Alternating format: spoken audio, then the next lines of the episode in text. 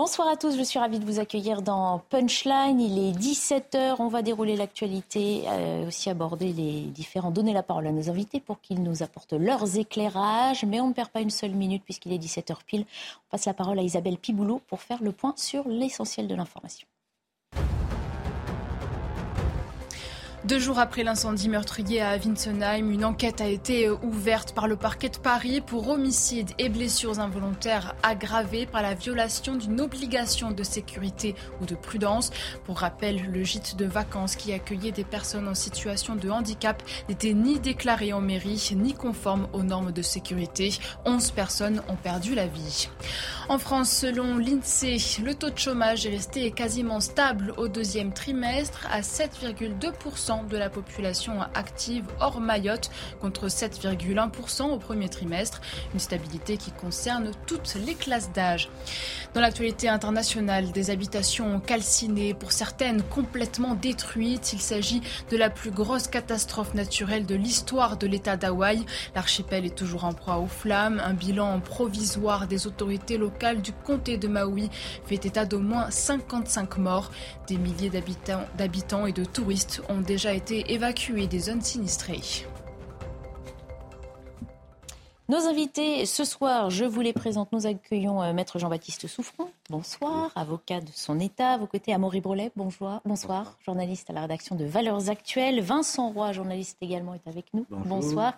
Bonsoir. Et Sandra Buisson, du service police-justice de la rédaction de CNews, va nous apporter un éclairage très précis sur cette décision de justice tombée cet après-midi. Bonsoir Sandra, bonsoir. Soyez la bienvenue. On va donc commencer avec cette décision du Conseil d'État concernant les soulèvements de la terre. La plus haute juridiction administrative française suspend en référé le décret de dissolution du collectif.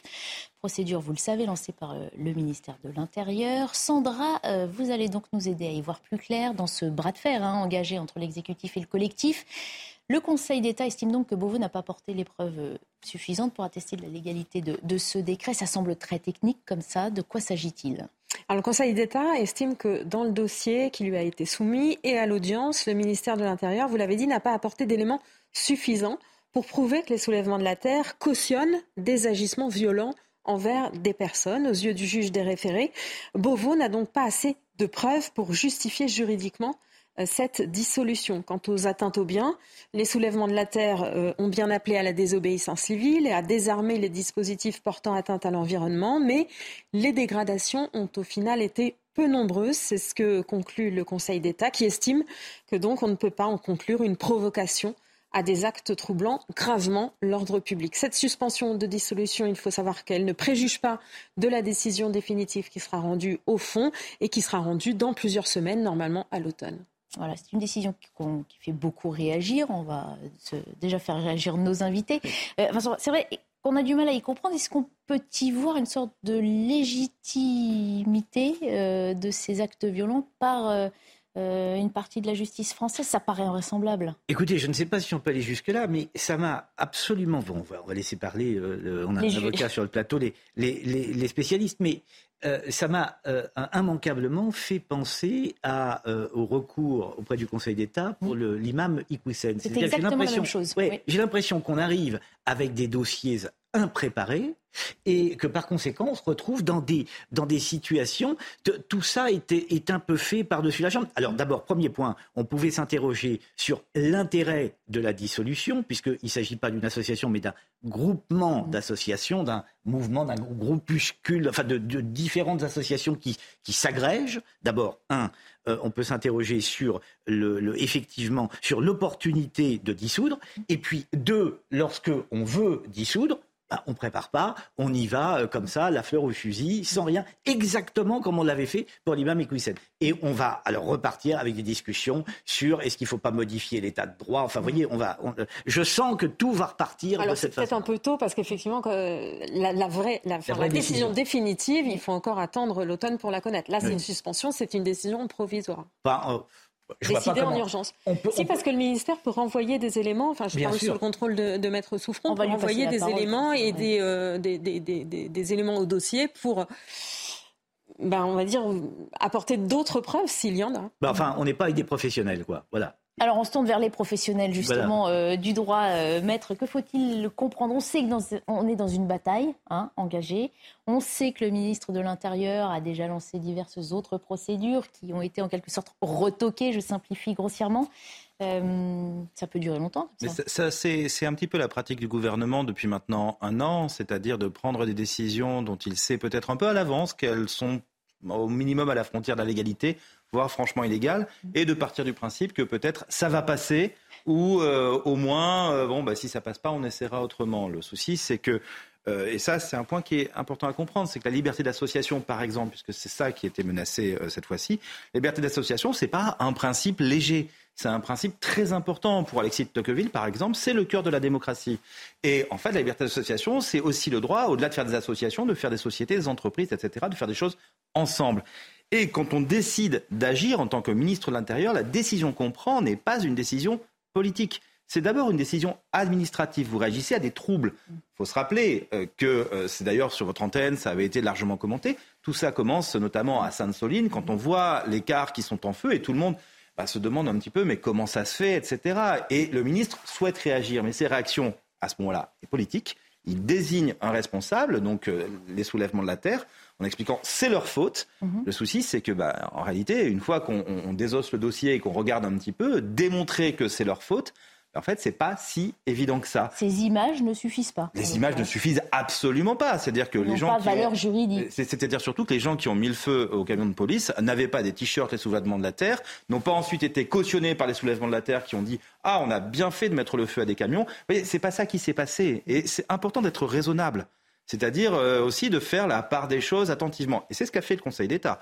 Parce que le Conseil d'État qui essaye, ça dépend des moments, mais de ne pas trop faire de politique, surtout quand c'est des libertés aussi graves que la liberté d'association qui sont mises en danger, eh bien, il a pris cette décision en collégial. C'est-à-dire que vous n'aviez pas un seul juge de référé, mais 3. Et vous avez eu tout le temps de débattre, de présenter. Et le ministère, là-dessus, a présenté tout ce qu'il avait. En disant, on a des éléments qui nous permettent de penser que les soulèvements de la terre, etc. Mais ce qui est important aussi à souligner, c'est la quantité, j'ai même envie de dire énorme, de soutien qui sont venus aider ce collectif dans le cadre de ce contentieux où ils étaient menacés de disparition. Et une disparition, d'ailleurs, un peu surprenante parce qu'il y a eu à un moment une petite polémique. La représentante du ministère de l'Intérieur, c'est la personne qui vient pour les audiences, pour à chaque fois, pour ça, qui a l'habitude d'être au Conseil d'État, avait signalé un point en disant, mais à partir du moment où vous êtes identifié au soulèvement de la terre, alors... vous êtes sous la surveillance des services. Or, les soulèvements de la terre, c'est quand même un peu une nébuleuse. Donc, qui est sous la surveillance des services? Est-ce que c'est les journalistes? Est-ce que ce sont les associations parrains, marraines, partenaires? On a l'impression un petit peu que tout ça était assez nébuleux, que ça manquait de clarté. Après tout, quand on veut interdire quelque chose, on trouve les responsables, on met au point le dossier, on le prépare...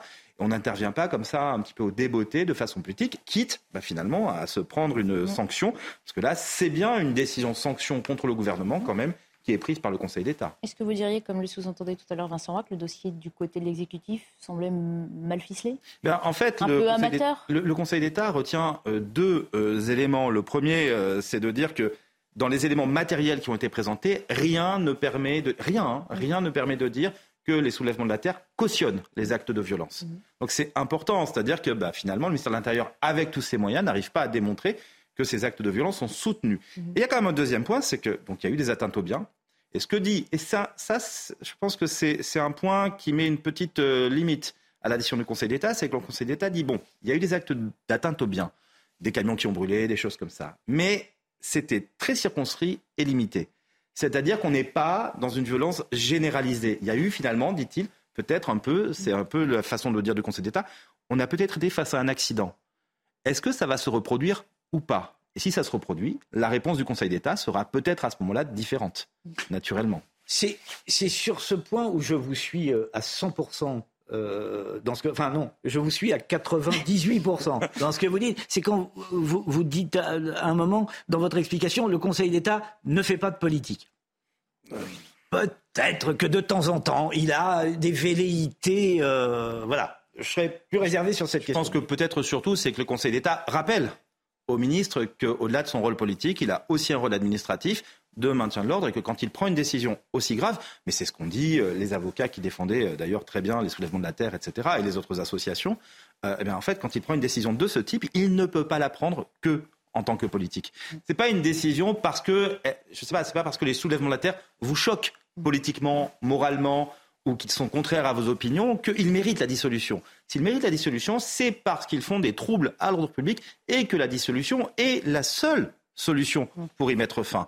Et là, le Conseil d'État exerce son contrôle et dit « Écoutez, on a bien regardé. Il faut faire de la pédagogie, vous comprenez, face à une décision comme ça. On a bien regardé. Et quand on regarde, on est désolé. Mais la dissolution n'a aucun rapport avec ce qui s'est passé. C'est pas parce que vous avez eu un accident à un moment donné que vous pouvez décider comme ça, qu'on peut dissoudre. Ou alors, combien d'autres associations, combien de syndicats, combien d'autres structures risqueraient à ce moment-là de se retrouver dissoutes parce qu'un jour, un de leurs membres a fait une erreur, qu'il s'est passé quelque chose qui n'a pas été correctement contrôlé, etc. » Même si on se réjouit finalement de savoir qu'un Conseil d'État apporte de la mesure et de la nuance, mais est-ce qu'on ne pinaille pas là sur les mots et est-ce qu'on ne joue pas avec les interprétations aussi que laisse le droit ? Moi, au-delà de l'aspect technique du dossier mal ficelé et de l'amateurisme visiblement à l'œuvre dans cette affaire, il y a un vrai sujet qui a été évoqué, c'est celui d'une certaine forme de dérive liberticide qui consiste à vouloir dissoudre la moindre organisation, le moindre mouvement, la moindre mouvance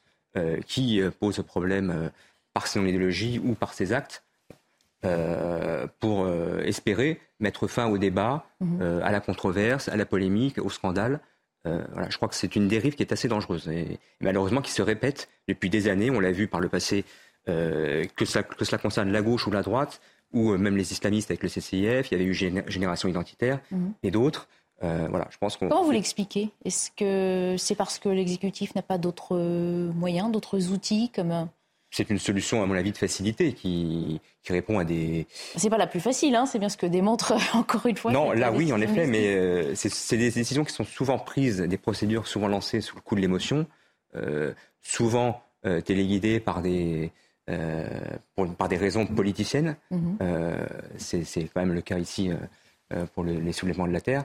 Et le conseil, il est chaque fois le même en fait, et c'est une question qui est très rarement abordée et qui, à mon avis, est le sujet de fond de cette histoire. Oui, je pense qu'on peut parler d'amateurisme du gouvernement sur ce dossier et dans d'autres dossiers, mais ça c'est la façon... C'est ça qui est plus grave, c'est que ça se répète. Si l'amateurisme se répète, quand l'amateurisme se répète, on se retrouve en réalité face à une méthode. Et l'impression que ça donne, c'est qu'on est face à une méthode arbitraire du gouvernement, depuis déjà un certain temps. Alors là, vous avez une structure associative, enfin plus exactement un collectif, qui avait un petit peu les moyens de se défendre. Mais rappelez-vous par exemple sur l'interdiction des casseroles, sur ce genre de choses. Vous avez à la fin des citoyens, eux, ils ne savent pas forcément comment saisir le Conseil d'État, les tribunaux administratifs, comment faire valoir leurs droits face en réalité à l'arbitraire des préfectures, du ministère de l'Intérieur et du gouvernement. Et ça, on n'est plus dans une dérive aujourd'hui, on est dans une méthode de gouvernement qui doit cesser à un moment parce que je veux dire, on ne peut pas rester comme ça dans une situation où les décisions qui sont prises, finalement, vont être annulées.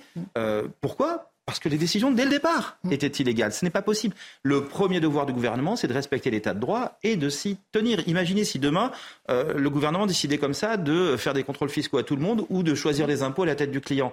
Bien sûr que non, il faut de la prévisibilité, des règles, de l'organisation et respecter les lois qu'on a votées pour soi-même. Ce que vous décrivez, ça s'appelle l'ancien régime. Absolument. Une précision aussi, c'est qu'on a vu aussi ces critiques poindre pour d'autres actions du gouvernement, et pas sous ce gouvernement-là, mais déjà sous l'ère Macron, notamment au moment de la loi de sécurité globale, l'article 24 qui... de prime abord était proposé par les députés, mais était actionné en sous-main par Beauvau et par le chef du gouvernement, et qui, cet article 24, finalement, a été retoqué, a dû passer dans une autre loi et être écrit différemment pour qu'il puisse être jugé conforme à notre Constitution. Ça s'est passé aussi pour l'autorisation d'utilisation des drones pour les forces de l'ordre. On a vu le premier texte qui est passé, jugé anticonstitutionnel, deuxième essai, et ensuite, ça passe quand c'est réécrit. Sauf que le message tel qu'il est reçu par de nombreux Français, c'est d'une part de l'incompréhension. Oui, parce qu'ils ont Ils fantasment peut-être alors des bras de fer qui n'existent pas. Enfin, ils ont du mal à comprendre ce qui se passe. Des drones, par exemple, le Conseil constitutionnel a été taclé de vouloir s'opposer, empêcher les forces de l'ordre d'avoir accès à cet outil, alors que les opposants, et notamment les soulèvements de la terre, avaient accès aux drones, alors qu'en fait, écrit correctement, c'est passé. Mais ça aussi, alors apparemment, mais cette accusation d'amateurisme, elle est terrible pour un exécutif de quelque bord qu'il soit. D'ailleurs, là encore une fois, les Français retiennent quoi que bon, même au sommet de l'État, on ne sait pas s'y prendre pour tenter d'atteindre son but. Oui, mais attention, c'est-à-dire que les qualifier d'amateurisme, c'est peut-être justement passer à côté du fait qu'on est face à une méthode arbitraire. Et il faut savoir, il y a un moment, c'est délibéré, c'est pas de l'amateurisme. C'est-à-dire que là, c'est de l'amateurisme dans ce cas. Parce que les soulèvements de la terre ont eu les moyens de se défendre, d'accord ? Et donc d'infliger une défaite au gouvernement. Bien, une défaite juridique d'abord, mais évidemment, on est dans un débat politique, donc ça va se traduire par une défaite politique en plus.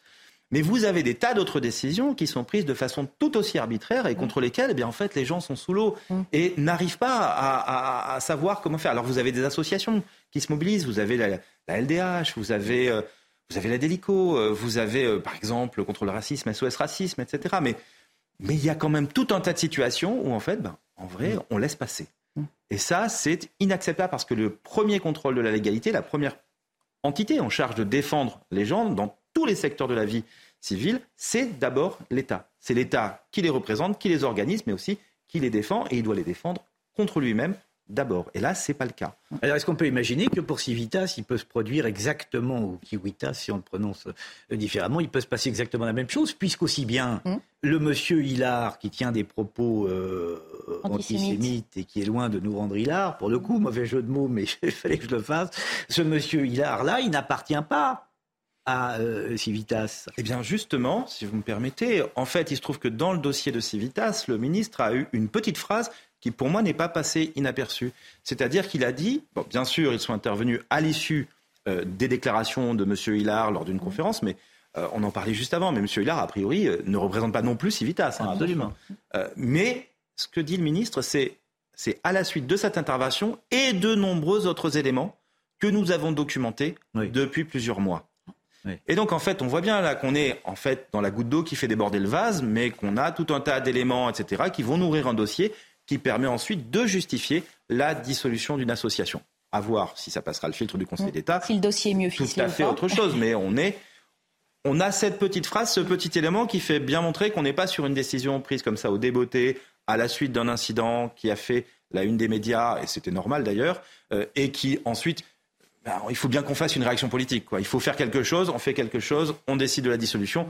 Manque de bol, c'est comme donner un coup d'épée dans l'eau. Et bien là, peut-être que pour Civitas, c'est plus construit et qu'on aura une décision qui sera différente. Réaction de Marine Tondelier d'Europe Écologie et Les Verts qui estime après cette décision que la justice a joué son rôle de rempart face au gouvernement. De son côté, Jean-Luc Mélenchon a déclaré sur X, réseau Twitter, que la Macronie et l'arc républicain ont voulu violer la loi en interdisant une ligue d'associations citoyennes. Une idée avance en France, dit Jean-Luc Mélenchon, la légitimité de la désobéissance civique fait son chemin. C'est vrai qu'on a vu certains aussi faire des rapprochements entre ce qui s'était passé dans les années 60 aux États-Unis et de faire un parallèle. Je ne sais pas s'il est tout à fait justifié, mais c'est ainsi que certains... Oui, enfin tout ça est... Mais ce que je ne comprends pas, c'est pourquoi... Et Sandrine Rousseau, c'est vrai, qui disait extraordinaire bravo. Nouvelle, bravo. Oui, bien honte sûr. Au gouvernement. Sandrine Rousseau est dans son rôle. Ce que je ne comprends pas, c'est le mot de Jean-Luc Mélenchon qui, à propos de l'arc républicain, ça voudrait dire qu'il ne s'inclut pas dans l'acte. Je ne comprends pas sa phrase. Je comprends pas la phrase. Ce n'est pas une allusion à ce que prévoit Emmanuel Macron pour la rentrée. Il a parlé d'un grand rassemblement de cet arc républicain. Et suspendu par le Conseil d'État. Donc la Macronie et l'arc républicain ont voulu violer la loi. Voilà. Oui, c'est difficilement compréhensible puisque c'est à lui qu'on reproche de ne pas, enfin que beaucoup lui reprochent de ne pas appartenir à l'arc républicain. Il me semble qu'Emmanuel Macron ne compte pas ni la France insoumise ni le Rassemblement National dans cet arc républicain. D'accord. À vérifier. En revanche, peut-être le débat qui va se profiler désormais, c'est celui de la légitimité de la désobéissance civile. Oui. C'est-à-dire que il faut aussi rappeler que dans les actions qui ont marqué, qui ont créé beaucoup d'émotions. il y avait des actions qui étaient violentes, mais à la base, la réflexion, notamment des soulèvements de la terre, c'est une réflexion qui vient surtout de la ZAD de Notre-Dame-des-Landes. Mmh. Donc c'est plutôt, on s'assoit quelque part et on arrête de bouger. Donc c'est plutôt une espèce d'opposition passive et pacifiste à des changements ou à des évolutions. Mmh. Donc est-ce que c'est quelque chose qui va gagner en légitimité avec une décision de ce type ? Parce que maintenant que quand même ils ont obtenu vraiment une assez importante victoire, ça va être compliqué ensuite de revenir leur dire que ce qu'ils font est illégitime, de les critiquer, etc. En tout cas avec les mêmes arguments. Donc est-ce qu'on va pas voir maintenant cette façon de procéder se multiplier avec une espèce de légitimité qui aurait été un petit peu acquise finalement, je dirais, de haute lutte, mais peut-être aussi par l'erreur de Gérald Darmanin sur ce coup-là. Et puis une autre question aussi, puisque vous parlez du contrôle de l'égalité. Pour ne parler que de ce rassemblement à Sainte-Soline, il était interdit. Bien sûr. Bon. Et là c'est aux juristes que encore une fois, que je m'adresse.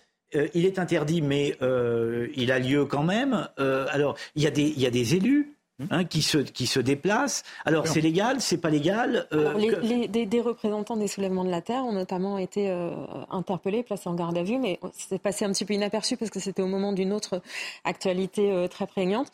Mais plusieurs semaines après, effectivement, dans le cadre d'une enquête judiciaire pour organisation de manifestations interdites, ils ont été entendus. Effectivement, on n'a pas suivi les suites judiciaires concernant cela, mais ils ont à rendre des comptes. Non. Et c'est important de faire la différence entre les deux. C'est-à-dire que, en fait, vous avez des cadres juridiques différents pour différents types de problèmes. Je crois qu'on en parlait déjà sur votre antenne il y a quelque temps, mais par exemple, il y a quand même des camions qui ont brûlé à Sainte-Soline. Il y a forcément des responsables. Ces responsables, ils font l'objet d'une enquête. Le jour où ils seront identifiés, et bien, ils seront sanctionnés. C'est pas la même chose que sanctionner un collectif. Ah non, bien entendu. Et il faut vraiment être raisonnable. C'est-à-dire qu'on est aussi dans un débat politique qui est tendu, avec des enjeux qui sont difficiles. On est sur des enjeux écologiques, donc ça touche à tous les secteurs d'activité, à l'économie autant que à la vie de nos enfants. Et j'ai envie de dire, ces enjeux méritent un débat de qualité. Donc il faut, moi je trouve que cette espèce de... Parce que là, ils sont complètement effacés par ces... Exactement. D'une part ces violences, puis les polémiques et les stratégies politiciens des uns et des autres. Et on est pris dedans. Ouais. Dans la dernière, je dis ça à l'envie, mais parce que ça m'a interrogé. Dans la dernière interview du président de la République, dans le Figaro Magazine, il termine son interview, enfin son entretien, il dit « Mais moi, je ne crois plus du tout à l'expression « vivre ensemble », etc. Je crois à l'expression « faire nation » pour un président de la République, autant dire que l'eau mouille, que le feu brûle. Parce qu'effectivement, faire nation, si le président de la République vous dit non, ça ne m'intéresse pas que les Français fassent nation. Mais enfin, ce n'est pas avec tout ça que ça va faire nation. Non. Ça me paraît, quant à notre ami juriste qui nous dit ça n'est pas, finalement, à force, ça ne peut pas être uniquement de l'amateurisme, mais c'est plutôt une stratégie, ce qu'après tout, ce qui s'entend, ce qui peut, dans ce cas-là, je me demande si c'est pas encore plus dramatique. C'est une stratégie amateur, peut-être. Ouais. Et sur la désobéissance civile, faut pas quand même oublier que c'est une forme soft, light, de violence aussi. C'est-à-dire quand on voit ces gens qui s'assoient au milieu des rues, les écolos notamment, radicaux, qui s'assoient au milieu des rues pour bloquer la circulation, et ça, il arrive parfois que ça se termine en pugilat, c'est aussi une forme de violence. Mmh. Et malheureusement, les élus écolos et l'extrême gauche et les filles ont suffisamment entretenu les ambiguïtés entre cette forme d'opposition et les mouvements plus radicaux violents. Ils n'ont pas hésité à soutenir dans certains cas, publiquement, je pense notamment à Madame Rousseau, pour qu'on puisse les croire sur parole. On va faire une pause de quelques minutes et puis on abordera cette agression d'un médecin de 80 ans dans la commune de Nice. Il a témoigné sur notre antenne un petit peu plus tôt. C'est avec un œil au beurre noir, un pansement sur la joue et un bandage autour du poignet qu'un homme de 80 ans témoigne donc aujourd'hui pour dénoncer la très violente agression dont il a été victime. C'est apparemment parce qu'il a refusé de signer un arrêt maladie à un patient que celui-ci l'a roué de coups. Des faits survenus il y a 2 jours à Nice. Ce médecin témoignait un petit peu plus tôt sur notre antenne. On écoute son témoignage. Je lui expliquais qu'il n'avait pas l'air tellement déprimé, il était plutôt en colère, et que ce n'était pas un motif d'arrêt de travail. Il était très contrarié contre son patron pour des raisons qui m'échappent, d'organisation de son entreprise, je suppose. Sur ce, je lui ai demandé de bien vouloir signer la feuille de... comme quoi je l'avais bien consulté. À ce moment-là, il m'a arraché la feuille des mains et puis il m'a directement envoyé un coup de poing dans la figure en m'insultant et il m'a roué de coups. J'ai pu m'enfuir comme j'ai pu, tout en recevant des coups parce qu'il me poursuivait. Arrivé dans la rue, il y avait plusieurs passants. Donc un des passants était assez costaud. Il s'est interposé et je crois qu'il m'a sauvé la vie parce que ce forcené cherchait à m'assommer manifestement, hein. Si j'étais tombé, il m'aurait achevé. J'ai été très effrayé. Je voyais ma dernière heure arriver parce que c'était vraiment un forcené. Il était dans une rage totalement inexpliquée parce que moi, je n'ai rien fait à part constater que son arrêt n'était pas valable. Le passant a appelé la police qui est arrivée dans quelques minutes d'ailleurs, très rapidement, et on a appréhendé le forcené qui, je crois, est encore en garde à vue. La plainte est en cours hein, actuellement auprès du juge, je pense. Hein. Amaury Bourlet, décidément, on parle beaucoup des arrêts maladie hein, ces derniers jours et on sent la crispation aussi qu'il y a autour. Ça peut être anecdotique, en tout cas, ça fait subvenir un acte d'agression, comme on en voit malheureusement pour toutes sortes de raisons. Aujourd'hui, en France, il y a une violence au sein de la population et une frustration qui s'exprime par exemple, l'agression d'un médecin. Énième illustration de l'ensauvagement de la société qui s'incarne par des agressions... de ce type, mais là évidemment ça choque beaucoup parce qu'on voit la photo, on voit l'image de ce médecin de 80 ans. Qui exerce encore, hein, on le ressouligne au passage, hein, il va voir des patients à domicile. Absolument, et donc l'image est très forte et très choquante, mais malheureusement ces faits divers se multiplient, ont lieu tous les jours en France, qu'il s'agisse de médecins ou d'autres professions, et elles illustrent l'ensauvagement de la société. Il y a un niveau de violence qui ne cesse d'augmenter, où personne n'est épargné, médecin, 80 ans, en plein centre-ville. Et il finit à l'hôpital pour rien. Donc il y a à espérer que la justice soit à la hauteur et que l'auteur de ces faits soit sévèrement condamné. Ce médecin qui dit que c'est la première fois en 50 ans de carrière hein, oui, qu'il a été agressé physiquement. Ça aussi, c'est une phrase qui est lourde de sens. Oui, il n'y a rien d'étonnant, c'est ce qu'on vient de dire. C'est-à-dire la multiplication, la tension qui existe dans cette société, là, sans doute aussi la perte d'un certain nombre de repères, le respect, les incivilités, on devient une société totalement déliquescente, quoi. On voit bien que, alors, on a parlé de décivilisation, enfin, c'est un gros mot pour pas dire grand-chose. D'ailleurs, on comprend mal chez Emmanuel Macron, on a du mal à comprendre très exactement le concept. Mais enfin, tout ça participe d'une tension qui se manifeste par des actes qui sont par ailleurs de moins en moins isolés, quoi. C'est-à-dire qu'ils sont de plus en plus concentrés, si j'ose dire, du nord au sud, de l'est à l'ouest. Le territoire, aucun quartier, aucune ville, aucune région, profession n'est protégée. Les médecins sont agressés, les pharmaciens étaient agressés la semaine dernière. Enfin, le bilan ne cesse de s'alourdir.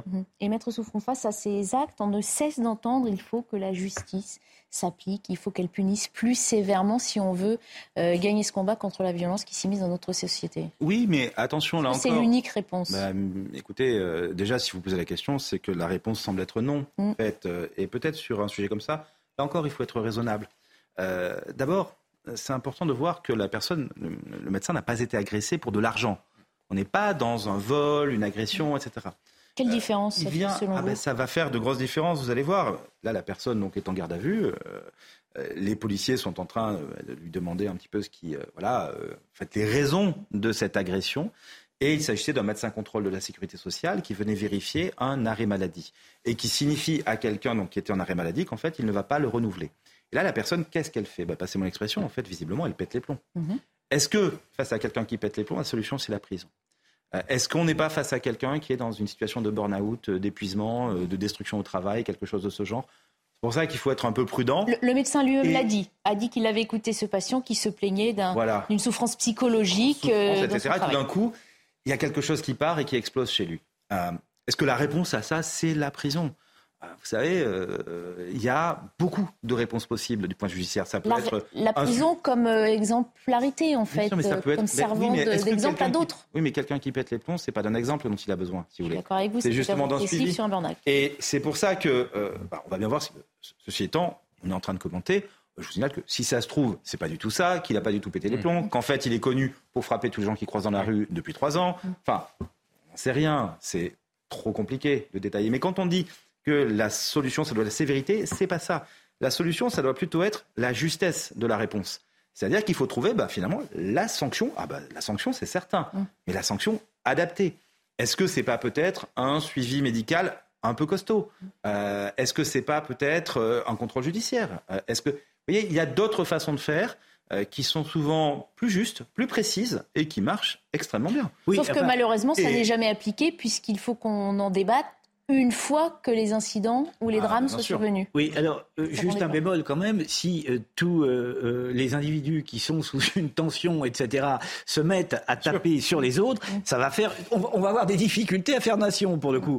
Ça va être compliqué. Je sens que ça va nous poursuivre toute l'émission. Non, mais parce que c'est tellement. Non, mais parce que malheureusement, vous allez pouvoir la recaser dans pratiquement tous les sujets. Je me permets de faire le contrepoids de ce que je viens de dire moi-même, en fait, si vous voulez. C'est que quand ce médecin vient, il est là, il est médecin contrôle de la sécurité sociale. Il exerce une mission de service public. Il devrait être, en réalité... À 80 ans, mais à 80 ans, en réalité, la personne chez qui il vient aurait dû avoir un niveau de respect, d'attention bien plus élevé. Qu'est-ce que je voulais vous en parler. Et évidemment. Maintenant, pourquoi cet incident est-il arrivé ? C'est un petit peu la question... De toute façon, c'est la question que sont en train de lui poser les policiers. C'est pourquoi est-ce qu'il est arrivé ? Et j'imagine qu'il a un avocat qui va bien savoir prendre sa défense, expliquer les choses, ainsi de suite. Mais nécessairement, il semble que là, dans ce cas-là, une sanction risque de s'imposer. Ce qui compte, c'est la bonne nature de la sanction. C'est vraiment important. C'est d'ailleurs visiblement la première agression qu'il subissait tout au long de sa carrière, à 80 ans. Ça en dit long. C'est pour ça qu'on s'est arrêté dessus. Autre fait de violence survenu cette fois à Marseille, c'est un groupe d'amis dont 3 attachés parlementaires du Rassemblement National qui ont été agressés sur le Vieux-Port. 6 individus ont détourné leur attention avant de leur subtiliser des bijoux. On va reparler dans un instant avec Rudy Manna aussi de cette technique de vol. D'abord, le rappel des faits par Sarah Fenzari. C'est au cœur de Marseille, dans le 1er arrondissement, sur le Vieux-Port, que Thomas Molina et ses amis se sont fait agresser. Quelques mètres après l'extérieur, on a été pris à partie. Il est aux alentours de 3h du matin, quand lui et ses proches ont été encerclés par 6 individus, avec une question qui déclenchera une altercation. Où la main d'un des individus s'est approchée du thorax d'un de mes amis. Il a été en contact avec cette chaîne. Et donc là, il y a eu cette fameuse phrase il y a cette chaîne, tu es chrétien. S'ensuit, en pleine rue, des provocations et des gestes tactiles. Quelques secondes après cette scène, l'un d'eux s'est rendu compte qu'il n'avait plus sa chaîne autour du cou. Et c'est qu'après ces quelques secondes qu'on s'est rendu compte, on n'a plus les colliers. Donc on n'a plus les colliers, on cherche, est-ce que dans la panique, ils n'ont pas été arrachés, parce que ça peut arriver aussi des petites altercations où les chaînes sont arrachées. Un autre de ses amis s'est lui aussi fait subtiliser une chaîne en or avec un médaillon. Une plainte contre X pour vol en réunion a été déposée. On précise parce que c'est important que ni le fait que ces individus appartiennent au Rassemblement National, ni même cette conversation qui fait allusion à la religion, n'est apparemment à ce stade de l'enquête été déclencheur dans l'agression. Les agresseurs ne sachant pas toutes ces informations a priori. On va discuter de cette agression avec Rudy Manna. Bonsoir, merci d'être avec nous. Vous êtes porte-parole du syndicat Alliance Sud.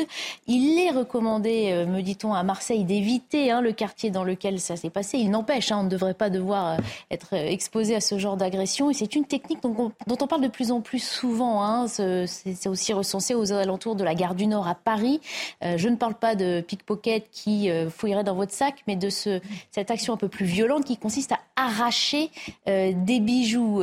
C'est parce qu'on a affaire à des délinquants qui vont vite et qui vont au plus rapide plutôt que de s'attaquer au coffre-fort d'une banque ?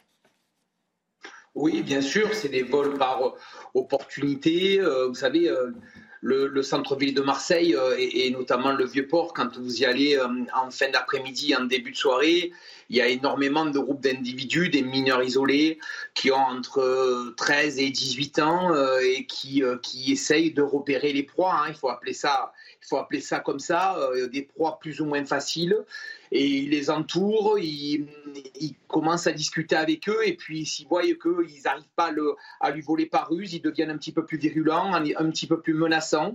Et effectivement, parfois, ça finit avec des colliers ou des chaînes arrachées. Ça arrive assez régulièrement, c'est vieux comme le monde. Ça a toujours existé à Marseille, ça existe partout en France, je pense. Mais c'est vrai qu'à Marseille, on l'a beaucoup connu. On a eu à l'époque des groupes de jeunes filles de 15 à 17 ans aussi qui venaient des pays de l'Est, qui faisaient aussi pas mal de vols par ruse de cette manière, en rentrant dans des files d'attente pour détourner l'attention, souvent de mamie, et elle lui dérobait aussi les bijoux. On avait à l'époque à Marseille un groupe de voix publique qui luttait de manière très efficace contre ces vols-là. Bon, on est passé à autre chose aujourd'hui avec d'autres priorités, le trafic de stupes, les violences conjugales. En fait, tout c'est une priorité, il faut se rendre à l'évidence. Et c'est vrai que Marseille, surtout l'été, est particulièrement gangrénée par ces groupes de jeunes. Ce que vous nous dites, c'est que vous n'avez plus les moyens de faire attention à ce type de délinquance-là. Et finalement, les Français et les touristes qui sont de passage dans notre pays sont finalement obligés de les subir. Ben, vous savez, on n'a plus les moyens parce qu'on lutte sur énormément de fronts. Et nous, à Marseille, en tout cas, Alliance, on demande depuis longtemps des caméras de vidéoprotection partout dans la ville. Comme on peut le voir à Nice, il faut que Marseille soit dotée de la même manière que Nice. Il faut également, et je crois que ça commence à être le cas d'ailleurs sur Marseille, qu'on ait un partenariat encore plus fort avec la police municipale marseillaise, qu'elle se renforce encore plus. Il faut qu'on réussisse à regrouper toutes les forces de sécurité pour essayer de garantir la sécurité aux Marseillais et surtout aux touristes qui viennent à Marseille pour visiter cette si belle ville. Mais quand on repart d'une ville et qu'on s'est fait voler un collier ou qu'on s'est fait voler un sac ou qu'on s'est fait arracher une chaîne, vous comprenez qu'en partant de là, vous dites « j'ai plus envie d'y mettre les pieds ». Donc c'est pour ça que c'est important de travailler tous en collaboration. Et puis maintenant, il faut arrêter de dire c'est pas bien de mettre des caméras, c'est pas bien si. Je veux dire, la France, on est suffisamment en insécurité et Marseille, on est frappé de plein cœur avec des coups de feu tous les jours, des morts tous les jours. Il faut que maintenant on mette tout ce qu'il est possible de mettre le paquet sur la sécurité pour qu'enfin les concitoyens français vivent paisiblement dans ce pays. On parle de ceux qui sont en vacances à Marseille, des touristes qui viennent visiter cette belle région. Et puis on précise que la France accueillera bientôt de grands événements. La Coupe du Monde de rugby, c'est dans moins d'un mois. Et puis évidemment les Jeux Olympiques l'été prochain. C'est aussi pour ça qu'on se pose cette question. On va faire une liste pour les gens. Comment ça va se passer pour les gens qui vont venir chez nous? Parce que là, on parle de certains quartiers à Marseille. Donc on le dit clairement. Je veux dire, maintenant, c'est clairement affiché. C'est-à-dire qu'il y a des quartiers, il ne faut pas y aller à partir de 17-18 heures. Mais de la gare du Nord, il ne faut pas y aller. La gare de l'Est, ce n'est pas terrible. Le Trocadéro à Paris, vous oubliez. Le Champ de Mars, on n'en parle pas. Le métro qui circule partout, c'est terrible. Le métro...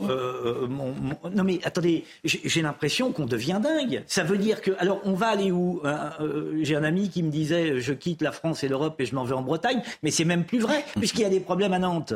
Il y a des problèmes à Nantes, ville la plus dangereuse de France, selon les derniers classements, malheureusement. On peut vivre à peu près tranquillement où... Je ne sais pas si on se rend compte de ce qu'on est en train de dire. C'est-à-dire qu'on est exactement comme les Japonais l'ont fait, je crois, et les Américains, j'en suis sûr, ils préconisent aux voyageurs, à leurs ressortissants, lorsqu'ils vont en voyage en France, d'éviter certains quartiers, certains à Paris, dans les grandes villes, à Marseille peut-être. J'entendais sur votre antenne, je crois, c'est cet après-midi, quelqu'un qui disait à Marseille, il ne faut plus un policier. Il disait à Marseille, de toute façon, moi je vous conseille de ne plus y foutre les pieds. Bon, voilà où nous en sommes. Et maintenant, on a des listes d'endroits dans lesquels il ne faudrait pas qu'on mette les pieds. Les touristes se font des troussés à Montmartre. Enfin, vraiment, est-ce qu'on se rend compte de ce qu'on dit? Est-ce qu'on ne peut pas? Alors après, on dit oui, effectivement, il faudrait que la police municipale fonctionne fonctionna merveilleusement bien avec la police nationale, on comprend tout ça. Il faut mettre des caméras, j'entends aussi cet argument. Simplement, une caméra, elle n'a jamais empêché la commission d'une infraction. Hein. Elle arrive après, alors elle est très pratique pour enquêter. Et puis en plus, vous mettez des caméras, mais il faut des gens derrière. Or, le monsieur là nous dit, j'ai pas de personnel pour éviter 3 chaînes qui viennent d'être et 3 agressions, mais alors on va trouver du personnel pour être derrière les caméras. Non, le système devient folle. Oui. Comme l'a dit Rudy Manna, c'est un fléau national.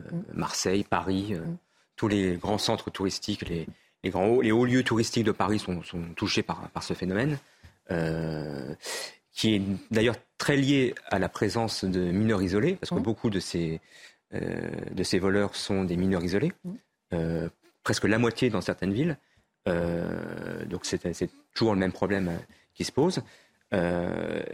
Important aussi de noter l'importance quand même de la vidéosurveillance, parce que c'est un bon moyen de pallier en effet le manque de personnel et de moyens de la police qui est débordé par d'autres. Sauf qu'on sait aussi que dans certains quartiers, il est impossible de reconnaître les individus. Oui. Pourtant, la vidéosurveillance a mais au moins dans les centres-villes qui sont particulièrement touchés dans les grandes villes par ce phénomène, les caméras de vidéosurveillance permettent assez souvent de retrouver les auteurs.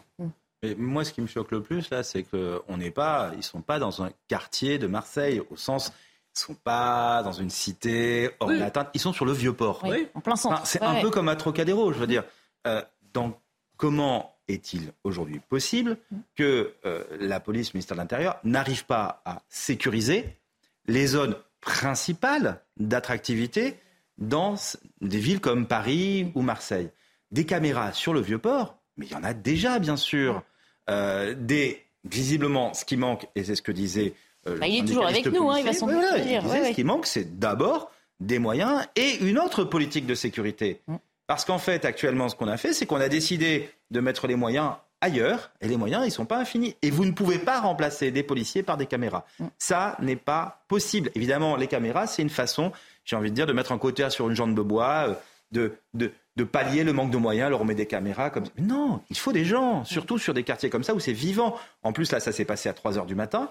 Voilà. Mais qui plus est, à Marseille, il y a un mois, c'était un jeune garçon de 13 ans qui était tué au couteau, également sur le Vieux-Port. Enfin, on a l'impression que les faits divers s'ajoutent les uns aux autres au fur et à mesure, et qu'en réalité, à aucun moment, on ne remet en cause la politique qui les rend possibles. Parce que c'est ça le souci. C'est que c'est une politique de maintien de l'ordre, on pourrait en avoir d'autres. Et c'est cette politique aujourd'hui qui rend possible ces incidents, que ce soit à Marseille, au Trocadéro, aux Invalides ou ailleurs. Ce n'est pas normal. Pensez donc que c'est là. Quand on dit que ce sont les endroits où se rendent les touristes, ça veut dire que pour une ville comme Marseille qui vit, pour une part du tourisme, c'est un centre économique important. Comment se fait-il que la ville de Marseille ou la France ne soit pas capable de sécuriser ce qui fait le cœur d'activité d'une bonne partie du pays? C'est inadmissible et c'est incompréhensible. J'ajoute pour accréditer votre thèse qu'il y a un nombre pléthorique de caméras à Nice et que ça n'empêche nullement la commission d'un certain nombre d'infractions, des violences. Et tout. Donc la caméra n'est pas la solution à tout. Elle est importante. Personne ne va le nier. Mais j'ai envie de dire que la caméra, si vous voulez, la question ne se pose pas vraiment comme ça. C'est-à-dire qu'il y a deux aspects. La caméra, c'est moderne. Oui. C'est-à-dire que c'est compliqué d'expliquer à des policiers qu'on va leur demander de travailler à l'ancienne, comme Javert dans Les Misérables, avec leur petit carnet, etc. Non, voilà, on est en 2023, ils veulent des images, ils veulent surveiller, même quand ils ne sont pas là. Bon, très bien. Maintenant, la réalité, c'est que derrière ces politiques d'installation de caméras, c'est une politique de désinstallation des policiers. Oui. C'est-à-dire que là où on met des caméras, on enlève les policiers. C'est ça qui se passe. Et c'est ça qu'on constate. Et c'est pour ça qu'en fait aussi, on se retrouve face à ces incidents qui sont de moins en moins acceptés. Parce que aujourd'hui, si vous voulez, c'est des incidents qui choquent aussi bien les touristes, mais également les commerçants, les habitants, tout le monde. Et personne ne comprend. C'est-à-dire qu'on est quand même un pays, on est une grande puissance mondiale, on doit quand même trouver les... Et au niveau touristique, on est probablement le pays le plus touristique du monde, d'accord ? Comment se fait-il qu'on soit pas capable de protéger nos touristes ? Je ne dis pas de les protéger partout. On parle de Paris et de la deuxième ville de France, hein, Marseille. Là, absolument. Donc, voilà. Et on n'est pas en train de dire que quelqu'un s'est fait agresser, je ne sais pas, dans un endroit hors de toute portée, ou... Enfin, voilà. Et ce qui fait craindre aussi, malheureusement, on en parle régulièrement aussi, que la population prenne le parti de se défendre elle-même, puisque face à la succession de ces événements. Effectivement, même si on ne doit pas tout attendre de l'État, la sécurité de la population, ça relève quand même de l'autorité de l'État. Nous sommes peut-être une grande puissance mondiale, mais nous sommes aussi d'une grande impuissance nationale. Les caméras qui sont évidemment un outil parmi d'autres. Faut quand même aussi noter qu'un certain nombre de maires, souvent de gauche et d'extrême gauche, je pense notamment à M. Piolle à Grenoble, s'opposent par idéologie aux caméras, alors même que leurs villes sont gangrénées par la délinquance. Grenoble est un cas emblématique. Et il y a aussi la question, ça a été évoqué par mon voisin, c'est une question aussi de volonté politique. On voit ce qui se passe à Paris. La police municipale n'est absolument pas dirigée pour lutter contre les vols à la tire et la petite délinquance. Pas du tout. Elle s'occupe de la circulation, de la voiture qui est mal garée au coin de la rue. C'est ça qui se passe aujourd'hui à Paris. Donc il ne faut pas s'étonner du résultat. On va reposer la question à Rudy Manna qui est toujours avec nous. Qu'est-ce qui manque à cette belle ville de Marseille, deuxième ville de France, pour justement pouvoir mieux lutter contre cette délinquance ?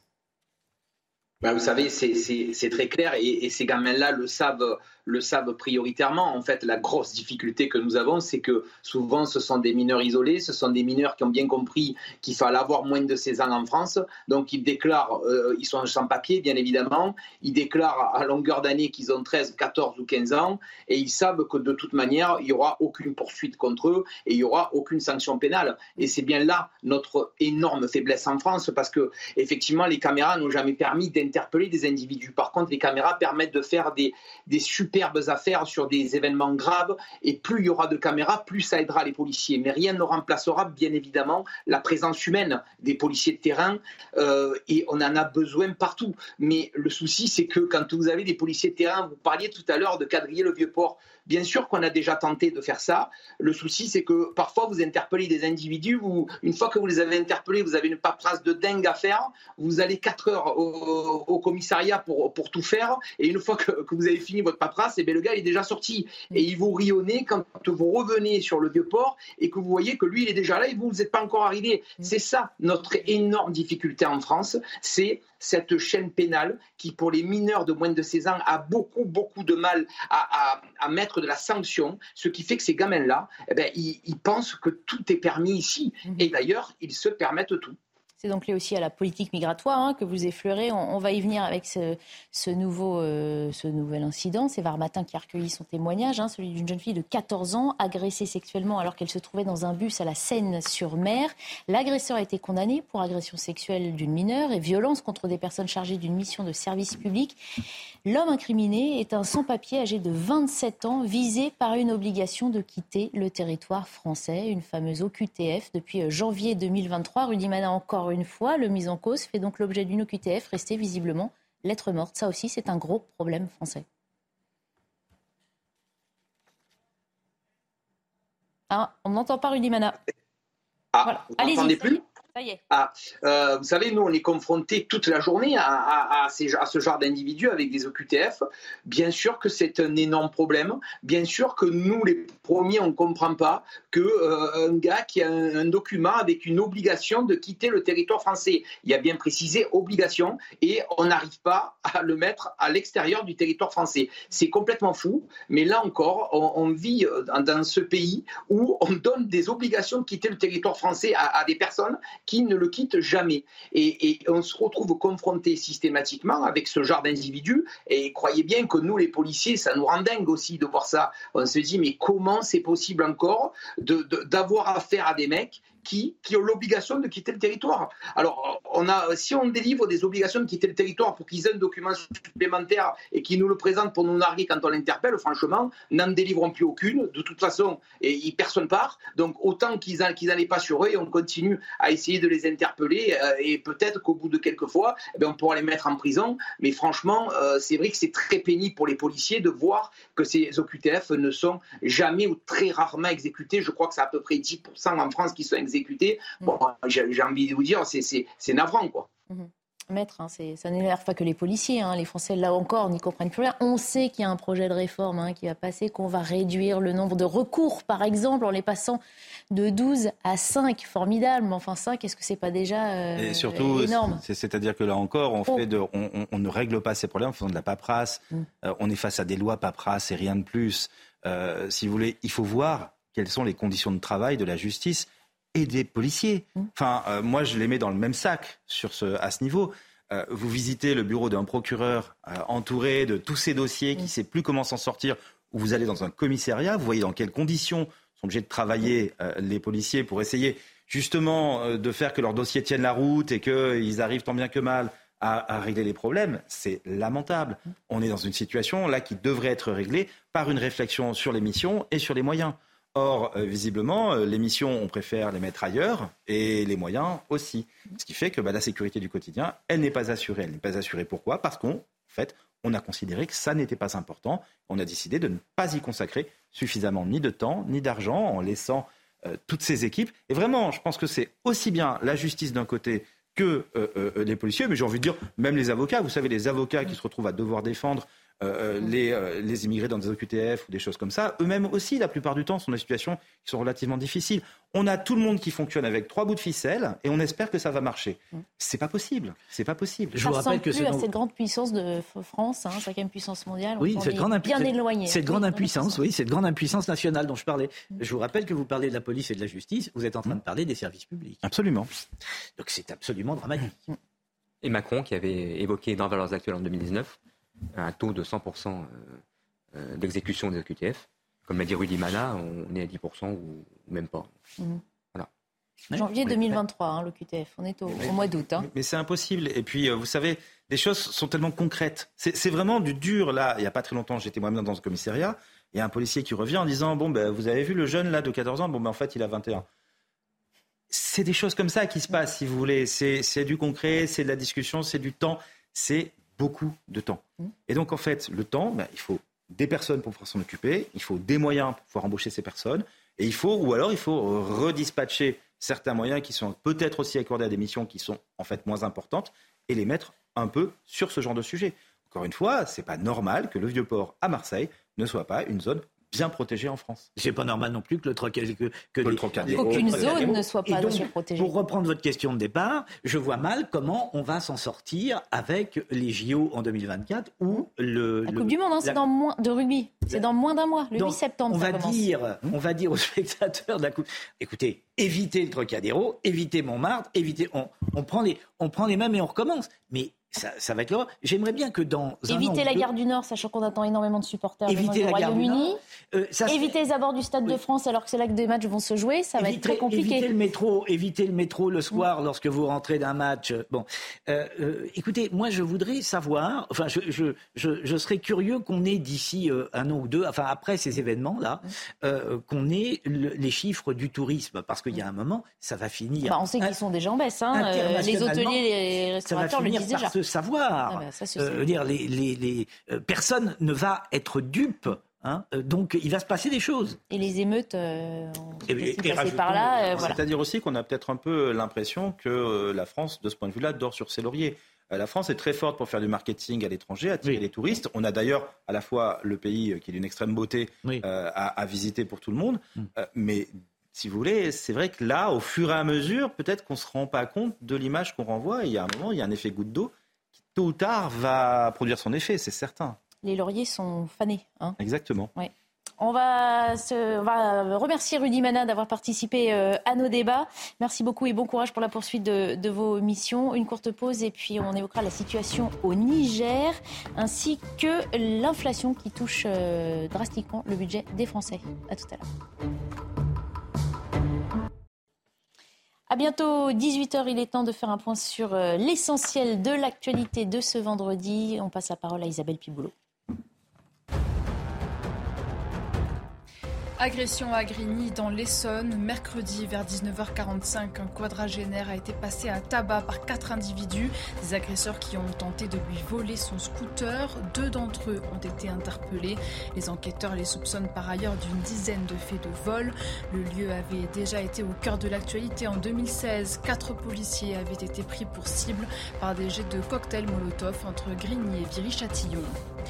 pour la plupart des Français, chaque passage en caisse a un goût amer. L'inflation alimentaire a augmenté de 18,4% en un an et demi selon l'INSEE. Les paniers et les caddies se remplissent tant que possible, mais à des coûts exorbitants. Les consommateurs sont alors contraints de revoir leurs habitudes en optant pour des produits premier prix ou en se privant de certains aliments, voire en sautant des repas. C'est une première pour Moscou depuis 1976. La Russie a lancé son premier engin vers la Lune à bord de la fusée Soyouz. La sonde Luna 25 sera mise en orbite le 16 août avant de se poser sur le pôle sud lunaire le 21 août.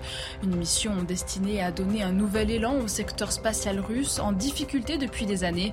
Pendant un an, la sonde prélèvera des échantillons, analysera le sol et mènera des recherches scientifiques. De nombreuses questions demeurent encore quant au futur proche du Niger. Harold Hyman, spécialiste des questions internationales, nous a rejoint. Bonsoir Harold. La CEDEAO a donc ordonné l'activation immédiate de sa force d'intervention, mais dit toujours privilégier une résolution pacifique de la crise. On rappelle que l'Union européenne exprime sa profonde inquiétude, notamment face à la détérioration des conditions de détention du président nigérien Mohamed Bazoum, et elle réclame de nouveau sa libération.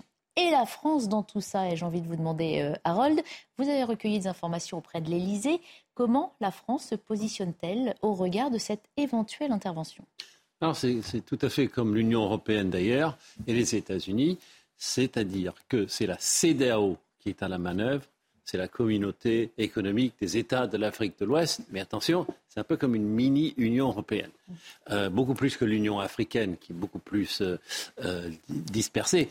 Et donc, eux, ils voudraient, n'est-ce pas, intervenir militairement si la junte ne rend pas le pouvoir à Mohamed Bazoum, qui, lui, est séquestré dans une maison avec son fils et son épouse. On leur donne à peine à manger. On a coupé l'eau, on a coupé l'électricité, on ne donne pas les médicaments au fils. Puis on a essayé de les bouger une fois. Tout ceci, la France et les autres puissances le savent. Tout ceci est observé. Donc, c'est très mauvais signe. On allait les déplacer peut-être pour mettre fin à leur jour. On ne peut pas savoir. Donc, il y a cette mise en demeure. Ne touchez pas à Mohamed Bazoum. Réponse de la junte, si vous intervenez, vous ne reverrez plus jamais Mohamed Bazoum. Donc là, on est dans quelque chose de vraiment dramatique. Sinon, la CEDEAO, elle, organise l'intervention militaire. Et la France, non. Et les États-Unis, non. Alors qu'il y a 1100 Américains et 1500 Français qui sont présents au Niger.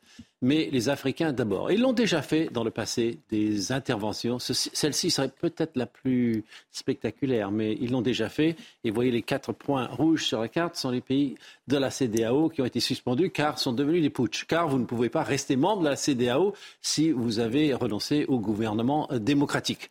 Donc voilà, ils voudraient, les CEDEAO, montrer qu'ils existent. C'est le Nigeria qui mène, c'est le Nigeria qui préside en ce moment d'ailleurs. Le Nigeria qui est plus peuplé et plus puissant que tous les autres réunis, et donc voudrait montrer que non, la CEDEAO n'est pas un jouet de pacotille, on va faire quelque chose, et en plus, le Niger qui passerait à la junte au nord de sa frontière, et la junte qui ensuite se ferait battre par les djihadistes, c'est vraiment très mauvais pour le Nigeria, et il n'y aura pas de ça. Alors, dernière petite surprise, c'est que la Russie, qui ne reconnaît pas la junte, a quand même dit qu'il ne fallait pas qu'il y ait une intervention militaire. Alors, elle ne va rien faire, c'est juste un communiqué, s'il vous plaît, ne faites pas une intervention militaire. Mais bon, ça donne un peu le ton. On comprend que ce qui se joue, il y a évidemment l'équilibre de la région. J'en reviens à ma question sur la France. La France a sans doute l'intention de se battre pour ses intérêts stratégiques sur place. Est-ce qu'on sait si on pourrait s'engager aux côtés des troupes africaines ? Alors la réponse est non.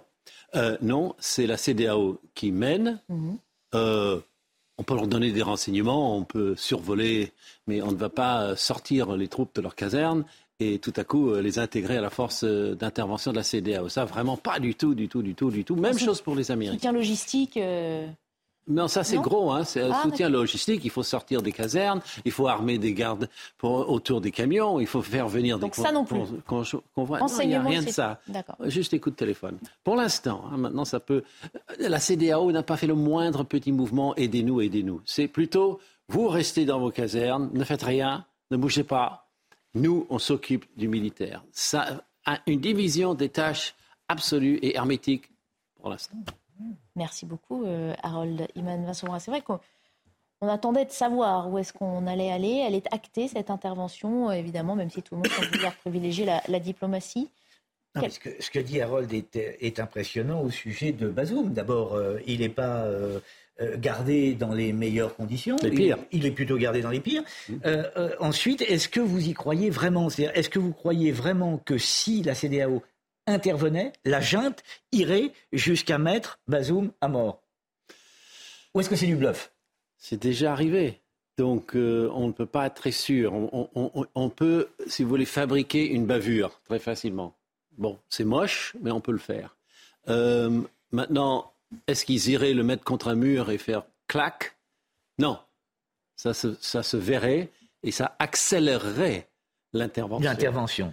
Donc, je pense que non. Mais d'un autre côté, s'il est remis sur les rails, Mohamed Bazoum, quelle sera son attitude vis-à-vis des gens comme ceux-là que l'on voit, qui l'ont renversé? Donc, il n'y a pas d'issue heureuse, finalement.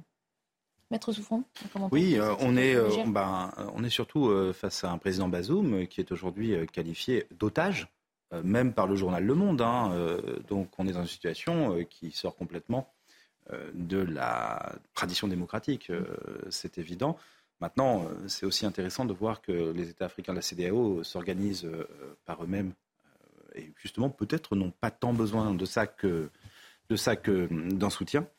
Et quand même, l'impression générale qui est donnée par tous les commentateurs, c'est un grand pessimisme quant à l'évolution de la situation, puisque chaque proposition qui est faite est refusée par les putschistes. La délégation qui avait été proposée, qui était donc une délégation commune, CEDEAO, Union africaine et Nations unies, a été refusée par les putschistes. Et finalement, à part l'intervention militaire, on a presque l'impression que les putschistes souhaitent l'intervention militaire, quasiment. Ou en tout cas, qu'ils sont en train de faire le pari qu'elle n'aura pas lieu. Soit ils la souhaitent, soit ils pensent qu'elle n'aura pas lieu. Est-ce qu'ensuite, une intervention militaire ne risquerait pas de déclencher une guerre générale en Afrique de l'Ouest ? Pour le coup, c'est un risque qui serait vraiment extrêmement grave. Ça dépasse de très très loin, si vous voulez, les intérêts français. C'est ça qui est difficile. C'est que dans tout ça, les intérêts français paraissent presque bien peu de choses. On avait parlé au départ des intérêts français en matière d'uranium, par exemple, dans la région. Mais en fait, depuis, on s'est rendu compte que... En réalité, l'uranium, il y en a ailleurs aussi, qu'on a des stocks. On a 10 ans. On a 10 ans d'uranium. Le sujet n'est pas là, quoi. Et le stock. Donc, on est sur quelque chose qui, quand même, concerne un quart du continent africain, un bon quart, des millions d'habitants, potentiellement, qui pourraient devenir d'une gravité bien plus lourde que ce qu'on peut penser aujourd'hui. Sans parler des problèmes, sans parler de ce que ça peut augurer sur les problèmes migratoire. Ensuite. Et c'est un pessimisme soutenu aussi par le fait qu'on ait le sentiment que l'histoire se répète. Effectivement, Harold nous l'a montré. Ce n'est pas le premier pays qui se rebelle. Non, c'est le quatrième. Mais vous savez, il y a une doctrine au gouvernement français maintenant, et aussi à Bruxelles et en Italie et chez d'autres alliés, c'est que les gouvernements kaki n'arrêtent pas le djihadisme. Ce n'est pas parce qu'on a mis des militaires au pouvoir qu'ils vont partir à la charge et enfin libérer le pays des djihadistes. Et quand on prend le cas du Mali, tout le nord du Mali qui était relativement tenu quand Barkhane était présent, la ville de Ménaka, où il y avait une base française, les Wagner ne sortent que 2 jours pour faire des petites attaques et reviennent dans la base, alors que ce n'était pas le cas avant. Donc ça régresse. Et peut-être un point aussi, mais en fait, j'aimerais bien limite avoir votre avis là-dessus, c'est que on était notamment dans la situation au Niger, on était pendant longtemps dans des conflits interethniques, ou dans des conflits, disons, nationaux, en interne, avec notamment une rébellion touareg. Et finalement, les choses se sont apaisées dans un processus qui s'était terminé en 2021. Et là, on a peur de voir ressurgir, si vous voulez, les conflits interethniques, et même en réalité de voir basculer ces conflits interethniques dans un véritable conflit régional.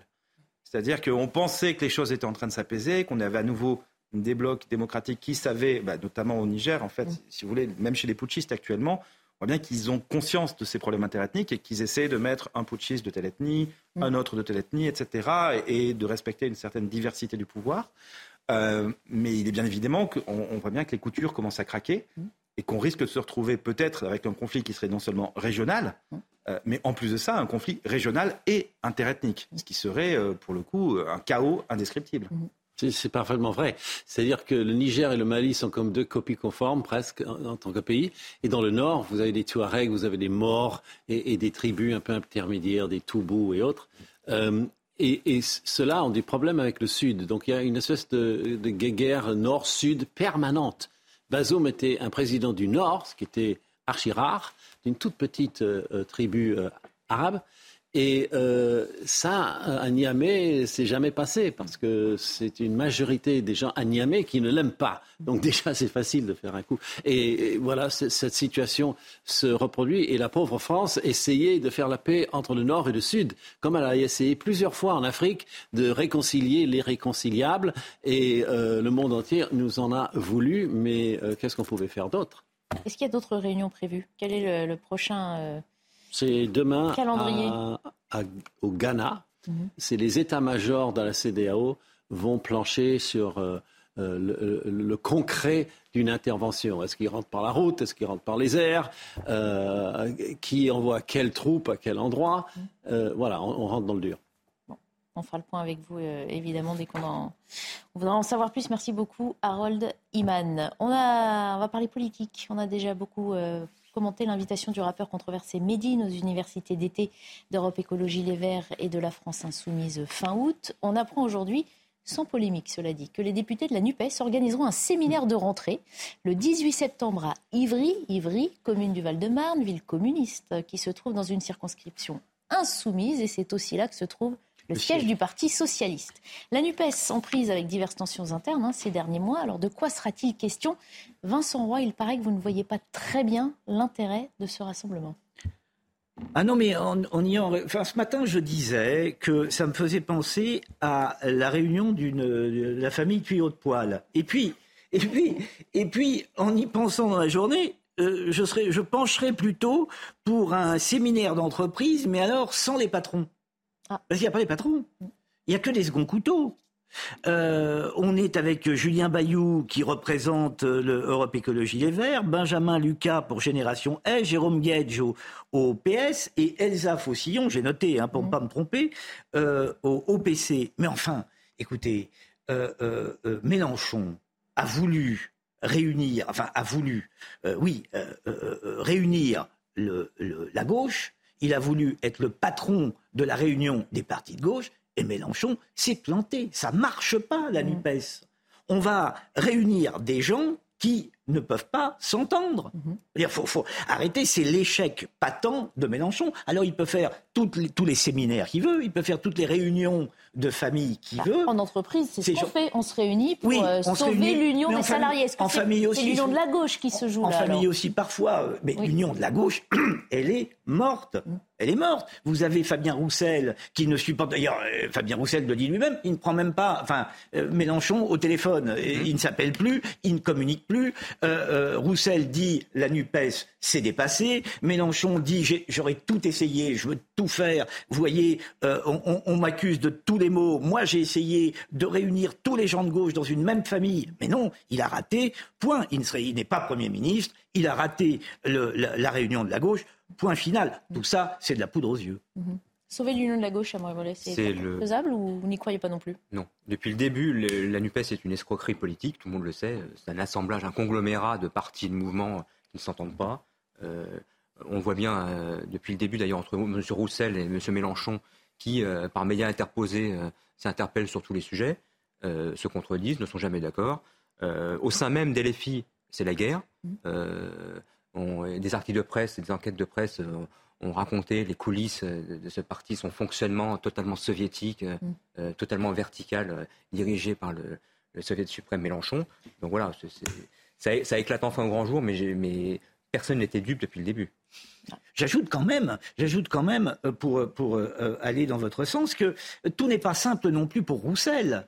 Parce que Roussel, le communiste, est quand même dans ses rangs noyauté par des gens qui sont atteints de cette maladie invasive qui s'appelle la mélanchonite. Vous savez, pour reprendre la formule de Lénine, le gauchisme est la maladie infantile du communisme. Il ne faut pas l'oublier. Donc, Roussel est dans une position délicate. Il ne peut pas totalement se couper de sa base. C'est la raison même pour laquelle il ne quitte pas la NUPES, car que diable est-il en train de faire dans cette galère ? Il pourrait très bien la quitter, la NUPES, vu qu'il la critique. Il dit même qu'elle est dépassée. Pourquoi ne le fait-il pas ? Parce qu'il a une base, de gauchistes, d'ultra-gauchistes, avec lesquels il s'agit bien de composer. Donc, il est en même temps un peu bloqué. Et puis, l'accord électoral, il faut le reconnaître à Mélenchon, ça a permis tout de même à Roussel d'avoir des députés, sans quoi il ne les aurait pas eus. Donc il doit quelque chose à Mélenchon. Vous savez, tout ça est très très compliqué et d'une certaine manière assez nauséabond.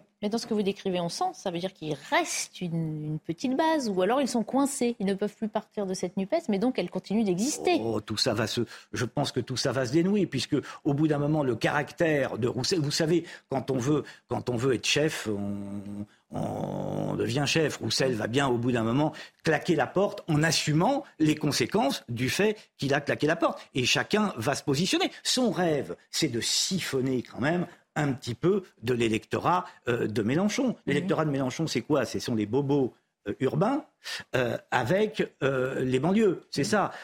Sur les territoires ruraux, Mélenchon, j'aime les rimes, Mélenchon ne fait plus un rond.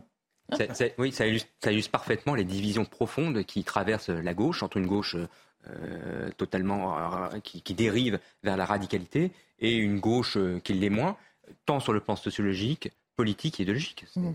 Alors, ça tique. Oui, parce que j'ai du mal à comprendre qu'on accuse la NUPES d'être désorganisée, déstructurée. Enfin, il y a plein d'éléments qui permettent de dire que la NUPES n'est pas très organisée, ni très structurée, ni ne s'entend bien.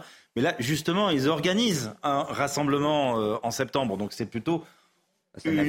Non, quand on se retrouve pour se parler... C'est plutôt justement qu'on a encore suffisamment de choses à se dire pour se retrouver, pour se parler. Le divorce n'a pas l'air d'être consommé. Il se voit, c'est même pas qualifié de réunion de la dernière chance. C'est mauvaise langue, vous direz, ou alors on acte le divorce. Oui, voilà, mais c'est pas le cas, puisqu'ils veulent se parler. Non, par contre, ils ont des problèmes concrets et qui sont peut-être, qui font, si vous voulez, réaliser, j'ai envie de dire, le fait que le miracle un petit peu des élections législatives, est-ce qu'il peut se reproduire ? Pour les européennes, finalement, les Verts vont présenter leur propre liste. Le PC aussi ? Bien sûr. Et pour les sénatoriales, ils n'ont pas réussi à se mettre d'accord sur des listes communes non plus.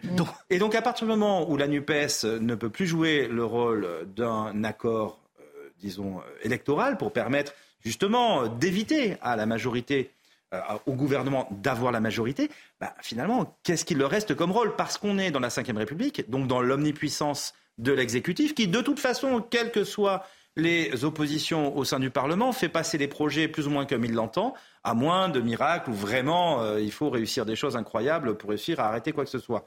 Donc là-dedans, la NUPES, elle joue un rôle d'opposition dans le cadre de la Ve République. Le souci, c'est que là, pour le coup, construire un programme commun, ça semble difficile. Et on le voit bien dans les profils des personnes qui sont présentées. Jérôme Guedj est quelqu'un qui n'est pas... c'est pas quelqu'un qui est extrêmement à l'extrême gauche. Hein. Typiquement, Julien Bayou, c'est aussi quelqu'un qui peut être à l'écoute. Enfin, on n'est pas forcément sur les gens qui sont... est-ce que vraiment, ils vont réussir à se parler ? Est-ce que l'objectif, c'est de construire un programme commun ou peut-être de trouver les plus petits communs dénominateurs aussi ? Avec comme perspective, visiblement, de laisser passer les élections sur les européennes, de laisser passer les élections sur les sénatoriales. Mais donc, ce qui se profile, ce sont en fait les municipales et les prochaines présidentielles. Et est-ce que là, ils entendent rester unis ou pas ? En fait, c'est là que va se poser la question. C'est certainement pas dans un séminaire de rentrée où les grands chefs ont effectivement donné mission à des mandataires de les représenter pour organiser le travail un petit peu. Ça dit beaucoup sur le sentiment en interne. Mais en même temps, on ne peut pas dire non plus que quand les gens se retrouvent pour travailler, ça soit le signe de ce serait plus interne. Fort symboliquement si c'était Olivier Faure, Jean-Luc Mélenchon. La dernière fois qu'on a tenté le programme commun, vous avez vu comment ça s'est terminé. Est-ce que, puisqu'on parle aussi beaucoup plus avec ces polémiques, notamment de ces universités d'été de l'Europe Écologie Les Verts et de la France Insoumise, que les dés sont jetés, il y en a deux qui ont tiré leur épingle du jeu. Est-ce que c'est facile de dire... Non, c'est trop facile de dire les choses comme ça, encore une fois. En tout cas, les équilibres ont changé. Déjà, il va falloir voir quels sont les résultats des élections qui s'annoncent. C'est-à-dire que vous avez donc différents groupes dans la NUPES qui ont choisi de faire cavalier seul. Et qui se sont dit, on va faire notre propre liste. Ah, ils ont leur raison. Hein. Les Verts ont toujours fait des bons scores aux européennes. Les sénatoriales, c'est un scrutin extrêmement complexe, très bizarre et très spécifique. Bon, donc là-dessus, il n'y a pas d'accord. Visiblement, également, ce qui ressort un petit peu de l'ambiance qu'on voit surgir, c'est qu'il n'y a pas d'accord, mais ce n'est pas forcément grave par rapport à l'accord plus important, qui était celui qui prévalait au cours des législatives.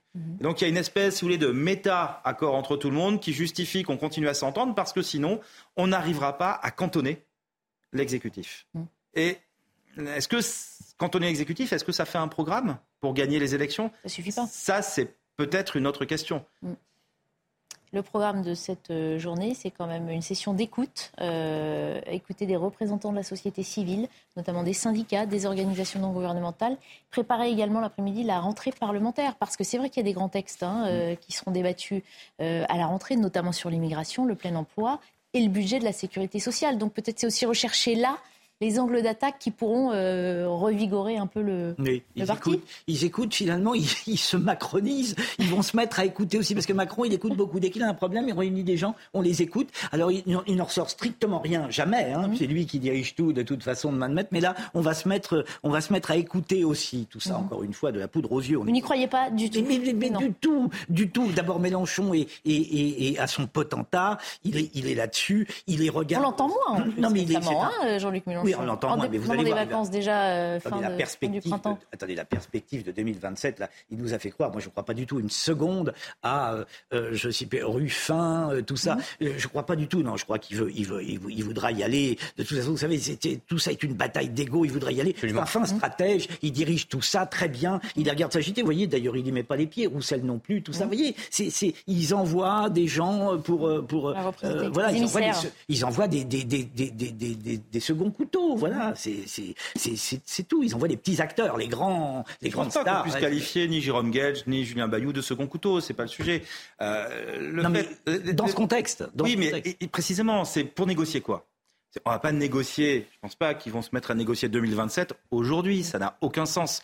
Donc, au minimum, il faut se parler probablement pour justement voir si malgré les différences dans les élections qui s'annoncent, qu'est-ce qu'on en tire comme conclusion ? Je vous parie que ce qu'ils vont en tirer comme conclusion, c'est qu'on va attendre les résultats de ces élections pour voir comment les stratégies des uns et des autres ont rebattu les cartes dans les équilibres internes. Mais on ne peut pas dire que le fait de faire une réunion n'est pas un signe de crise. Voilà.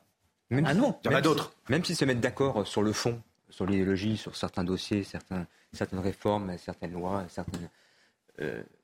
il les a craints, doit espérer, c'est selon, que le poids des égos, des intérêts personnels de chacun prennent le dessus, comme ça l'est très souvent à la gauche de la gauche. C'est pas nouveau, ça fait 20 ans que ça dure. C'est exactement ce que je veux dire. Et c'est vrai que les élections, les grandes élections nationales seront un test pour tester justement la solidité de cette union. Allez, une dernière pause dans Punchline ce soir, et puis on parlera inflation, dépenses des Français, et puis aussi avenir de Kylian Mbappé. À tout de suite.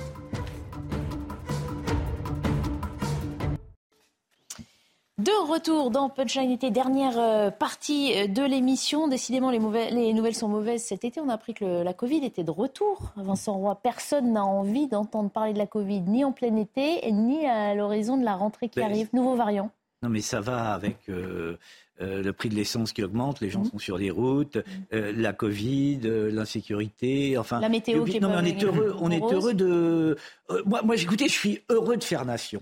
Je vais vous dire... ça faisait longtemps qu'on l'avait entendu. Non, mais ça, j'y tiens beaucoup, si vous voulez, parce que le vivre ensemble... Bon, Macron s'est rendu compte que c'était une bêtise, mais je suis heureux de faire nation, le Covid revient, je me sens bien, je suis heureux dans ce pays, tout se passe bien, les services publics, on vient de le dire, fonctionnent magnifiquement, je vais sans doute être invité, avec ce que je viens de dire, je vais être invité au rassemblement au séminaire de la NUPES. 18 septembre. Voilà, tout va bien. Non, écoutez, ça va. Le Covid, c'est effectivement un variant. Il n'a pas l'air excessivement méchant. Alors, l'OMS dit le N dans la liste des variants à surveiller. Oui, mais moi, ça s'appelle Eris. Pays de la Loire, Normandie, Nouvelle-Aquitaine sont les régions pour l'instant les plus... Tout à l'heure, un virologue beaucoup plus compétent que moi sur cette matière disait, si je ne m'abuse, voilà, il est juste là pour dire, attention, le Covid est toujours là. Voilà, je crois qu'il faut rester prudent, recommander encore une fois les gestes barrières, etc., mais pas non plus en faire un drame. On ne va pas, encore une fois, désespérer Billancourt. Voilà. Alors, on était tout à l'heure dans l'après-midi avec le directeur du centre hospitalier d'Arcachon, région en ce moment très touristique. Cet hôpital vient de réinstaurer le port du masque en interne pour son personnel soignant et évidemment pour les visiteurs, restreindre aussi les visites à un visiteur par chambre. Et sa priorité à ce directeur d'hôpital, c'était de s'assurer que son personnel reste en bonne santé pour pouvoir continuer à faire tourner ce centre hospitalier. Donc certains commencent à prendre des mesures. On verra si d'autres suivent. Principe de précaution, j'imagine. Oui, bien sûr. Oui, et puis il faut quand même être attentif parce qu'il faut se rappeler que les précédentes vagues avaient aussi démarré comme ça un petit peu pendant l'été avec une montée progressive. Et puis c'est au mois de septembre, octobre que les choses explosent avec le retour des gens de vacances, dans les transports, ainsi de suite. Donc là, il y a des gens, enfin pour tout ce qui est personnes fragiles, ce qu'il aurait recommandé, c'est de faire leur 4e dose pour ceux qui ne l'ont pas faite. Pour le reste, éventuellement, à date, il ne faut pas non plus commencer à angoisser. On est censé avoir tiré les enseignements des années précédentes. Déjà, non, mais même, il suffit de regarder ce qui se passe. C'est que pour l'instant, les centres d'urgence ne sont pas débordés, ne donnent pas l'impression de devoir l'être. Enfin, c'est pas ce qui est annoncé. On nous annonce pas qu'ils vont l'être. Alors, regardez, on a des chiffres quand même. Regardez, voilà. Des passages aux urgences chez les moins de 2 ans, passages aux urgences chez les 75 ans et plus ont légèrement augmenté. Oui, et les pharmaciens constatent l'augmentation du nombre d'achats de tests de Covid, etc. Et on voit des gens porter des masques dans la rue, comme quoi ça, ce message-là de prévention sanitaire, comme on le voit dans les pays d'Asie, le Japon notamment, depuis des décennies. Ça, s'il nous reste quelque chose de bénéfique, d'utile, effectivement, le port du masque. C'est sans doute un des réflexes qu'il faut l'espérer. Enfin, le fait qu'on l'ait imposé à tout le monde, ça, c'est une chose contre laquelle, moi, personnellement, je me suis largement opposé, surtout quand ce n'était pas justifié par l'absence de rassemblement. Mais partout en Asie, effectivement, depuis des années, même quand vous avez un rhume et que vous toussez, en fait, vous mettez un masque. Vous protégez les autres. Et en fait, vous protégez les autres de vos propres microbes. Et ça, on peut espérer que c'est un réflexe qui va revenir. Il n'y a pas longtemps encore, j'ai croisé quelqu'un qui avait un masque parce que, précisément, il toussait. Bon, il avait mis son masque. Ça, c'est faire nation, Vincent Roy. Oui. D'une certaine façon. Non, bien sûr, mais je ferai tout pour faire nation. Voilà. Le principal risque, il est en effet sur les hôpitaux, sur les services qui pourraient, à la rentrée, se retrouver en tension du fait d'un nombre élevé de contaminés. Mais sur le reste, évitons absolument de retomber dans les travers du gouvernement et des autorités sanitaires de ces dernières années, où on multipliait les annonces catastrophistes. Anxiogènes. Voilà, et anxiogènes. Ça, c'est vraiment, on n'a pas besoin de ça. Parce que personne n'a envie de revivre ça, ça on est bien d'accord. On va parler économie, consommation et budget des Français. Depuis plus d'un an, les prix de l'alimentation ne cessent de grimper. Augmentation évaluée à plus de 18%, 18,4 exactement. En conséquence, les Français sont donc obligés d'adapter leurs dépenses. Quels arbitrages font-ils ? Réponse avec ce reportage de Dounia Tengour. Inflation oblige, les Français ont réduit drastiquement leurs dépenses. Après la hausse des prix de l'énergie, c'est au tour des produits alimentaires de voir leur prix flamber, plus 18% en un an et demi selon l'INSEE. Conséquence, les consommateurs sont plus regardants lors de leurs achats, quitte même à se priver de certains aliments. Oui, je fais plus attention. Peut-être que je mange moins de viande rouge. Maintenant, c'est systématique, on dépasse les 100 euros. Et on a l'impression de rien avoir. Et on profite des promotions. Donc ça veut bien dire que ça a pris un sacré coup. Dans ce contexte, de plus en plus de Français optent pour des produits moins chers. Face à l'inflation alimentaire, les habitudes de consommation sont appelées à se modifier. Il faut qu'il y ait cette curiosité, cette capacité de comparaison des prix, que ce soit en magasin physique ou en ligne, et également de privilégier les produits locaux, de saison, qui ont évidemment moins de transport, moins de stockage. Avec la hausse des prix, de nombreux consommateurs choisissent donc de privilégier les offres en promotion ou se tournent encore vers les bacs anti-gaspillage.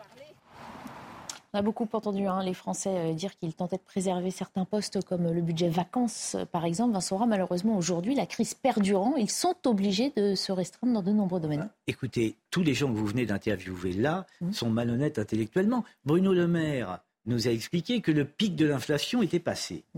Pourquoi tous ces gens sont-ils à s'alarmer, à faire des économies, à privilégier un plat peu coûteux aux dépens d'un... Écoutez, non, tout le monde va manger... à partir de la semaine prochaine, tout le monde mange de la viande, du poisson. On en achète en quantité. On aimerait pouvoir... Ça va être le règne de la côte de bœuf. D'ailleurs, Fabien Roussel l'a rappelé. Vous voyez, tout est cohérent dans le truc. On va manger de la viande rouge, elle sera plus chère et tout ira bien. Voilà. Non, enfin, écoutez, vous vous souvenez d'une époque encore récente où l'on nous disait, où on nous rabâchait à longueur de messages qu'il fallait manger 5 fruits et légumes par jour.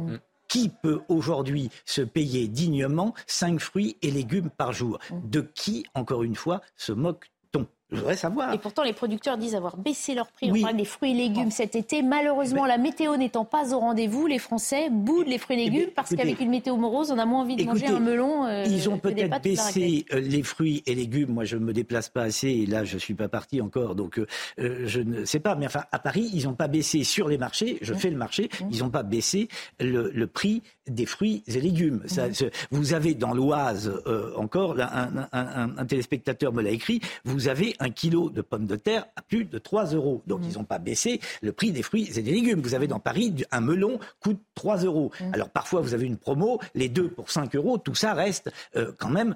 Tout à fait excessif. Je veux dire, il faut quand même... Vous savez, les gens qui nous écoutent, enfin, qui nous regardent, ils sont quand même dans le réel. Ils savent, pour le coup... on les aussi, Vincent. Non, mais bien sûr.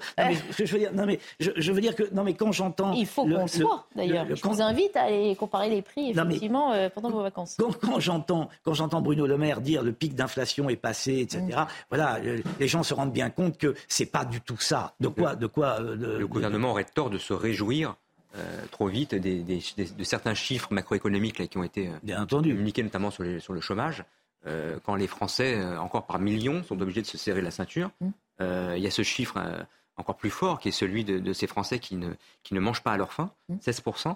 On était à 9% en 2016. Ça dit tout de la difficulté que traversent encore des millions de Français. Oui, et puis il y a une question aussi que les gens vont se poser, qui est sans doute due à la fois à la communication extrêmement artificialisante du gouvernement. On a vraiment l'impression parfois que le gouvernement il évolue dans le monde des bisounours, quoi. Il voit tout rose, tout se passe bien, et puis au quotidien, les gens voient bien que ce n'est pas le cas. En revanche, à côté de ça, ils voient publier des profits records pour les entreprises du CAC 40, des entreprises qui ont l'air d'aller bien, qui reconstruisent leurs marges. La question que tout le monde se pose, c'est mais est-ce qu'en fait, on n'est pas en train de laisser les entreprises du CAC reconstruire leurs marges sur notre dos, c'est-à-dire en nous faisant payer plus cher les pâtes, l'énergie, bien sûr. Oui, j'allais y venir, plus 10% là. On a plan, l'énergie, parce que, rappelez-vous, l'énergie tout d'un coup a vu une hausse conséquente, notamment en raison de la guerre en Ukraine. Bon, aujourd'hui, les profits, les circuits de réapprovisionnement se sont réinstallés. Est-ce que ces hausses se justifient toujours? Est-ce que actuellement les hausses de prix se justifient toujours? Ce que disent tous les économistes, c'est que on ne reverra pas les niveaux de prix d'il y a un an ou deux, certes, mais normalement il devrait y avoir un tassement dans les mois qui viennent. Alors est-ce que c'est pour ça aussi que le gouvernement ne communique pas plus que ça sur ce sujet? C'est ce qu'on peut espérer, mais si on se retrouve dans 3 mois à continuer à dire la même chose, en sachant que, faut en avoir conscience, quand on parle d'une inflation de 18%, c'est la hausse des prix, mais l'inflation ressentie pour les ménages eux-mêmes... On parle de 6% aujourd'hui officiellement, mais c'est pas le ressenti. Mais là, le ressenti, c'est 4,2%. C'est-à-dire qu'en fait, les gens qui avant achetaient, alors je ne vais pas prononcer de marque, mais par exemple, une marque de pâte à tartiner très chère, vont prendre une marque de pâte à tartiner moins chère. Et comme ça, ils font sans arrêt au quotidien des arbitrages. Donc il n'y a plus de plaisir. Il n'y a que des arbitrages économiques en permanence. Moins vous avez d'argent, plus ces arbitrages sont importants. Et il y a des ménages, il y a des étudiants, il y a des personnes qui sont à quelques euros, quelques centimes près par jour. Et qui donc ne doivent pas cesser d'y penser en permanence. C'est une douleur qui est très forte. C'est vraiment une souffrance. Qu'est-ce qu'on va leur répondre ? À un moment donné, on a l'impression que la communication du gouvernement s'adresse à tout le monde, sauf à ces gens-là, et qui en parallèle entendent dire que finalement, d'un point de vue macroéconomique, ça va plutôt bien. On va poser la question à un spécialiste de la grande consommation, Olivier Dauvers. Merci beaucoup de faire partie de nos invités par vidéo interposée. Alors on le dit, les Français sont contraints à faire des arbitrages. Est-ce que ça va durer ou bien est-ce qu'on a une lueur d'espoir à l'horizon pour les rassurer sur le long terme ? Alors on a une lueur d'espoir, c'est qu'on est effectivement sur le plateau de l'inflation. Ça fait entre 2 et 3 mois que sur les mesures que l'on fait toutes les semaines dans tous les magasins de France, on voit que d'une semaine sur l'autre, il n'y a plus de progression de l'inflation. Alors, quand on compare ça à il y a 1 an, évidemment, vous avez raison, on est toujours aux alentours de 15 à 18% au-dessus des prix de l'année dernière. Mais l'image qu'il faut avoir en tête, c'est un col dans la haute montagne. On vient de finir les derniers lacets, on est sur le haut du col. Alors évidemment, on est très haut, ça veut dire que l'inflation en tant que telle, elle est très élevée, mais on a plutôt devant nous désormais le début de la descente. Et c'est pour ça que je pronostique déjà depuis quelques mois, et je le maintiens, que le mois de septembre sera vert, c'est-à-dire par opposition au fameux mars rouge que j'avais théorisé. Eh bien oui, en septembre, on devrait voir le début des baisses de prix, sauf que... Même si on le voit dans les chiffres officiels, même si on le voit en faisant des études sur tous les magasins, le ressenti des consommateurs, avant qu'ils soient convaincus que les prix baissent, il va se passer du temps parce que quelques centimes sur quelques produits, ça ne fait jamais une tendance perceptible par les consommateurs. Donc, très probablement que pour au moins les 6 mois qui viennent, la consommation sera encore très chahutée, c'est-à-dire qu'on va faire attention à ce qu'on met dans les paniers, on va descendre en gamme, comme vous le disiez, et donc ça, même si l'inflation devient moins forte et qu'on a des baisses de prix, le comportement très prudent des consommateurs va continuer. Je voulais vous faire entendre Dominique Schelcher, c'est le président-directeur général de Système U. Il était invité ce matin chez nos confrères d'RTL. Il confirme, comme le dit Bruno Le Maire, que le pire est derrière nous. On l'écoute et votre réaction ensuite. Le pic de l'inflation alimentaire est derrière nous. Les produits maintenant, les prix des produits se sont stabilisés et ils n'augmenteront plus, à part peut-être l'un ou l'autre ponctuellement pour des raisons de matières premières, mais globalement le pic est derrière nous. Donc maintenant la question c'est à quel rythme les prix pourront-ils rebaisser. Donc déjà ce qu'il faut dire c'est qu'on ne reviendra pas au prix d'avant la crise parce que encore une fois il y a certaines matières premières qui restent à des niveaux élevés, il y a les salaires qui ont évolué également. Il y a le carburant actuellement qui est relativement élevé. Olivier Dauvers, ça ne montera plus, mais dans le même temps, si les industriels ne reviennent pas au prix d'avant la crise, on ne peut s'empêcher de penser que c'est tout de même regrettable pour les foyers français.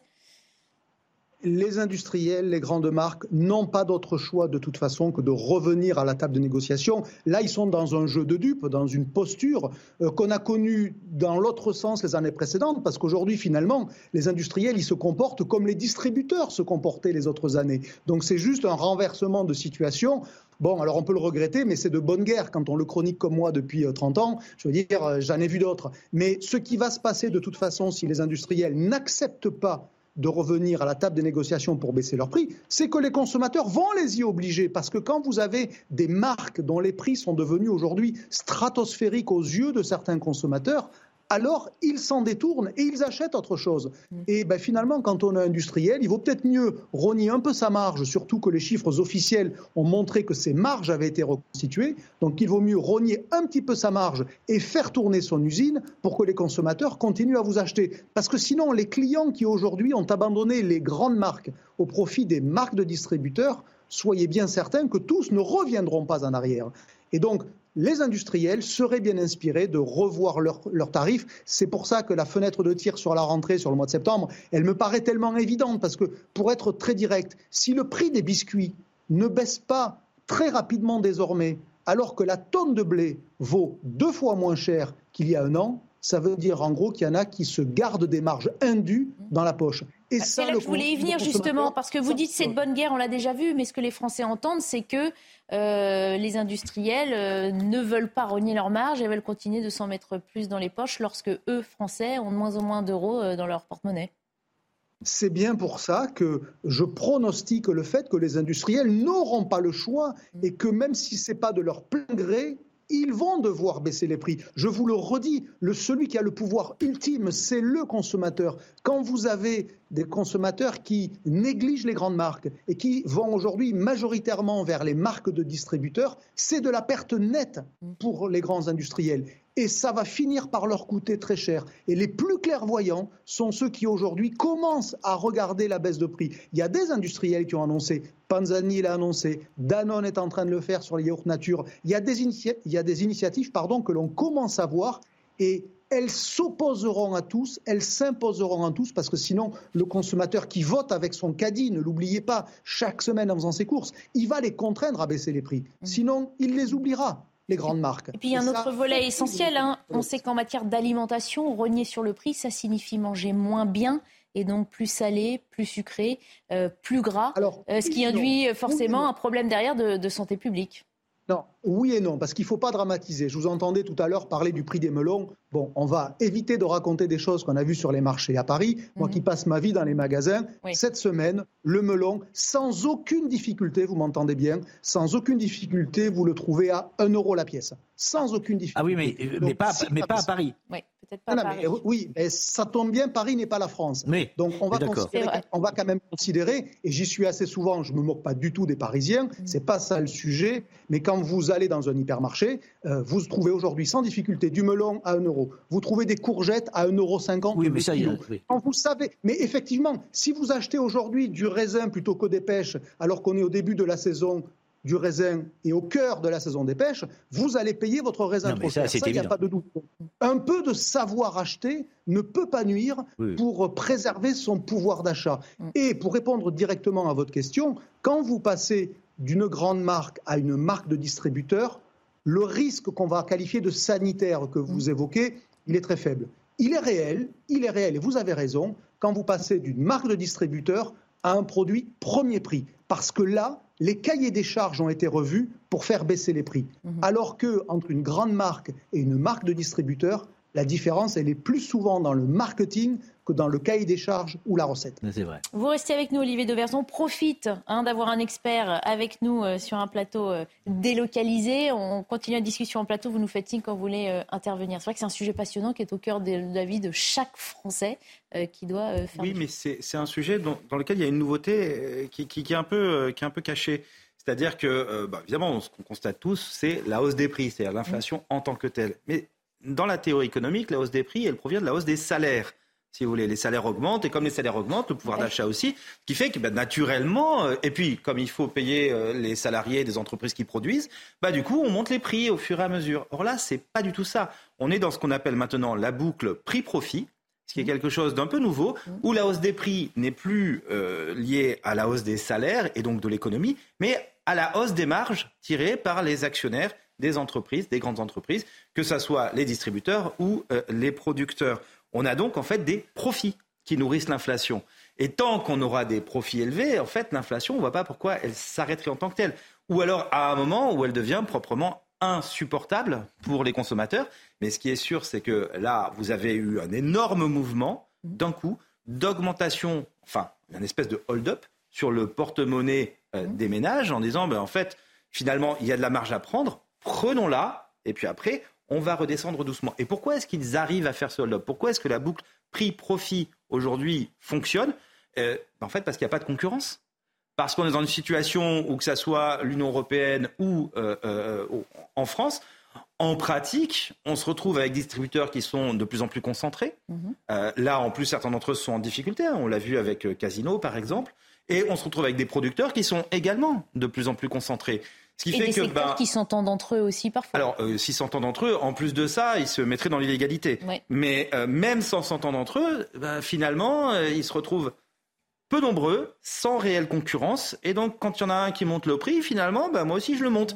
Bien évidemment que les producteurs, les producteurs sont montés au maximum et que les distributeurs, du coup, mettent des produits, des produits sans marque pour les concurrencer. Mais c'est la seule concurrence qu'ils ont. Et donc, les deux, finalement, vont avoir monté. Vous voyez ce que je veux dire ? Et ce qu'on constate là, pourquoi il n'y a pas de concurrence ? Parce qu'on est face à l'impuissance de l'État, pour lequel le principal outil dans ce genre de situation, c'est la hausse des taux. Or là, la hausse des taux, écoutez, on a beau regarder, elle ne jugule pas l'inflation. C'est le moins qu'on puisse dire. Pourquoi ? Parce qu'elle jugulerait l'inflation si l'inflation était basée sur la hausse des salaires. Mais quand elle est basée sur la hausse des profits, en fait, ça ne fonctionne pas. Bruno Le Maire n'a pas de capacité d'action. Gérald Darmanin peut toujours essayer de dissoudre les groupes de CAC 40. Il aura peut-être plus de chances que les soulèvements de la terre, voilà. Mais tant qu'on a une activité en panne, tant qu'on n'a pas plus de concurrence, plus de diversité aussi dans les distributeurs, dans la production, bah, finalement, les consommateurs vont se retrouver dans une situation où, en fait, on leur prend le maximum de ce qu'il est possible de leur prendre sans les mettre à la rue. C'est QFD, d'où la baisse du pouvoir d'achat. Absolument. Oui. Olivier Devers voulait réagir. Moi, je suis un obsédé des faits. Raconter que la distribution est concentrée, c'est juste regarder à côté de la réalité. Il n'y a pas 4 centrales d'achat, il y a entre 8 et 9 distributeurs aujourd'hui qui se tirent une bourre phénoménale sur les prix. D'ailleurs, je vous rappelle quand même que quand on leur reproche de se faire la guerre des prix et que ça pèse trop sur la production, on en parle sur vos plateaux. Aujourd'hui, ça serait l'inverse, alors qu'on parle des mêmes acteurs. Il faudrait quand même savoir s'ils sont trop concentrés et qu'ils s'entendent sur les prix et qu'ils vendent trop cher, ou s'ils sont trop guerriers et qu'ils se font la guerre des prix en permanence. Moi, encore une fois, qui suis les prix de la distribution et les pratiques commerciales des enseignes, je vous prie de croire qu'il n'y a pas d'entente entre distributeurs pour augmenter les prix. D'ailleurs, la meilleure preuve, c'est qu'aujourd'hui, ils se tirent tous la bourre sur les prix à coup de promotion ou même de publicité comparative. Et ça correspond à une réalité de métier. Oui, il y a une guerre des prix dans la distribution française et pour le coup, ça bénéficie aux consommateurs.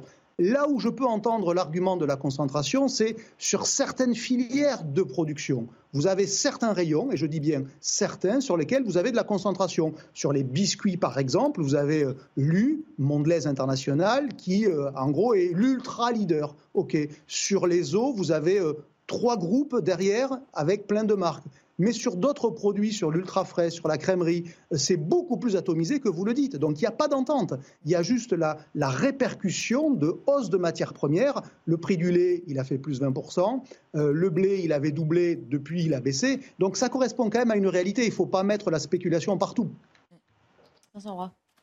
Ah, ça vous laisse perplexe. Oui, non, mais parce que j'étais assez d'accord avec Jean-Baptiste Souffron, c'est-à-dire que je pense qu'il y a quand même des phénomènes de concentration qui font que et de spéculation qu'il faut il faut en mettre quand même là où il y en a, et il y en a quand même dans pas mal d'endroits. Ou alors ça veut dire qu'on voit le mal partout, mais parce que les Français souffrent énormément et qu'ils ont besoin de trouver des coupables aussi. Non, ils aimeraient vivre autrement. Attention, il ne s'agit pas de dire qu'il y a des ententes. Hein. Non, mais pas les producteurs, les distributeurs. Voilà, mais c'est pas ça. C'est plus le système actuel qui est biaisé. C'est-à-dire que 8 ou 9 distributeurs, ce n'est peut-être pas suffisant. Peut-être que le nombre de producteurs non plus n'est pas assez suffisant. Oui, c'est-à-dire qu'on est trop dépendant de certaines productions, de certains autres pays. D'une certaine manière, ça permet aussi de bien organiser la production, d'avoir des effets de masse qui font que les prix vont baisser, etc. Sauf qu'on est arrivé à un stade où visiblement les producteurs et les distributeurs se sont rendus compte que il y avait de la marge récupérable dans les ménages. Un peu comme vous avez du temps de cerveau disponible chez les téléspectateurs parfois. Ils se sont battus pour récupérer cette marge. Ils se sont dit, on va aller la chercher. Testons. On monte les prix. Il y a eu une occasion qui s'est présentée. Et à cette occasion, là où normalement, ça aurait dû être freiné, parce que pourquoi est-ce que ces entreprises augmentent autant leur marge et leurs profits ? Enfin, à quel moment est-ce que on considère que c'est normal ? Il y a 2 solutions face à ça. C'est soit, c'est quand même, j'ai envie de dire, naturel pour eux d'essayer de maximiser leur intérêt, bien sûr. Et là, vous pouvez soit avoir une attitude extrêmement réglementaire en leur tombant sur le dos et en rajoutant des impôts, des taxes, des systèmes pour les bloquer, pour les empêcher de gagner de l'argent, ou tout simplement vous leur mettez plus de concurrence dans les pattes pour leur mettre des gens qui vont venir les challenger et qui vont les forcer à baisser leurs prix. Et donc, évidemment, à réduire leur marge pour maintenir leur activité.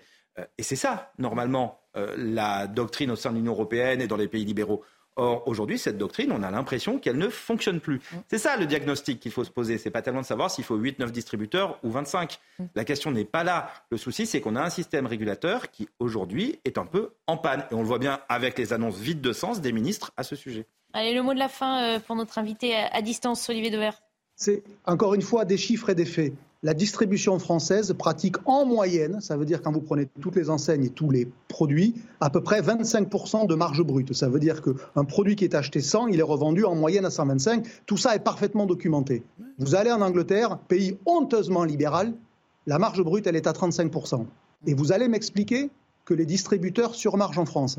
C'est la méconnaissance totale de ce qui se pratique dans la négociation et dans la politique commerciale des enseignes. Ce qui ne veut pas dire qu'il n'y a pas de problème, ce qui veut juste dire que quand on veut poser une analyse, on part de faits établis, étayés et documentés. La distribution française a des niveaux de marge plus faibles que ses voisines, c'est un fait. Et c'est pour ça qu'on fait appel à vous. Merci beaucoup Olivier Dauvert. Évidemment, on y voit beaucoup plus clair lorsqu'on a affaire à des experts. On n'a plus le temps de parler en longueur de Kylian Mbappé, mais enfin, on voulait quand même glisser cette information dans ce feuilleton. Hein. Un transfert dès cet été n'est pas envisagé. L'attaquant a réitéré son envie de rester au PSG jusqu'au bout de son contrat qui expire à l'été prochain. On s'en réjouit ou on se dit qu'il a gâché une partie de sa vie et de son compte en banque? Mais du coup, que deviennent les 200 millions d'euros qui étaient en jeu ou pas? Vous remarquez qu'il est quand même étonnant, tout d'un coup, de se mettre à discuter de sommes aussi importantes sur un contrat, savoir s'il faut l'interpréter comme ci ou comme ça, quand on vient de parler de l'inflation et justement de savoir... La transition est raide. La transition est extrêmement difficile et le décalage est fort. Maintenant... C'est bien de le rappeler aussi. Bah, c'est l'occasion de le rappeler, sûr, peut-être, c'est faussé. Après, évidemment, on est face à quelqu'un qui est relativement exceptionnel et des conditions et des circonstances qui sont exceptionnelles. Je veux dire, il s'agit d'un joueur de foot vraiment... particulier. Un des meilleurs joueurs du champion monde. Fantastique, modèle français à l'international. Ce à quoi les gens ne s'attendaient pas. Pour l'instant dans le club parisien. Ce à quoi les gens ne s'attendaient pas, mais au fond c'est la nouvelle donne du sport spectacle et du sport business, c'est que il est peut-être champion d'un point de vue athlétique, mais en réalité on se rend compte qu'il est peut-être également champion d'un point de vue business. C'est quelque chose qu'il est en train de développer. Eh ben, on tentera d'en débattre une fois. Oui, Vincent Roy. Non, l'un n'est pas exclusif de l'autre. C'est vrai. Voilà. Il a plusieurs talents. Voilà. Merci beaucoup en tout cas d'avoir participé à Punchline. Merci à vous. On vous souhaite un très bel été. On vous laisse en compagnie de Célia Barotte qui présente pour la première fois Face à l'info. Et là, je vous souhaite une très bonne émission.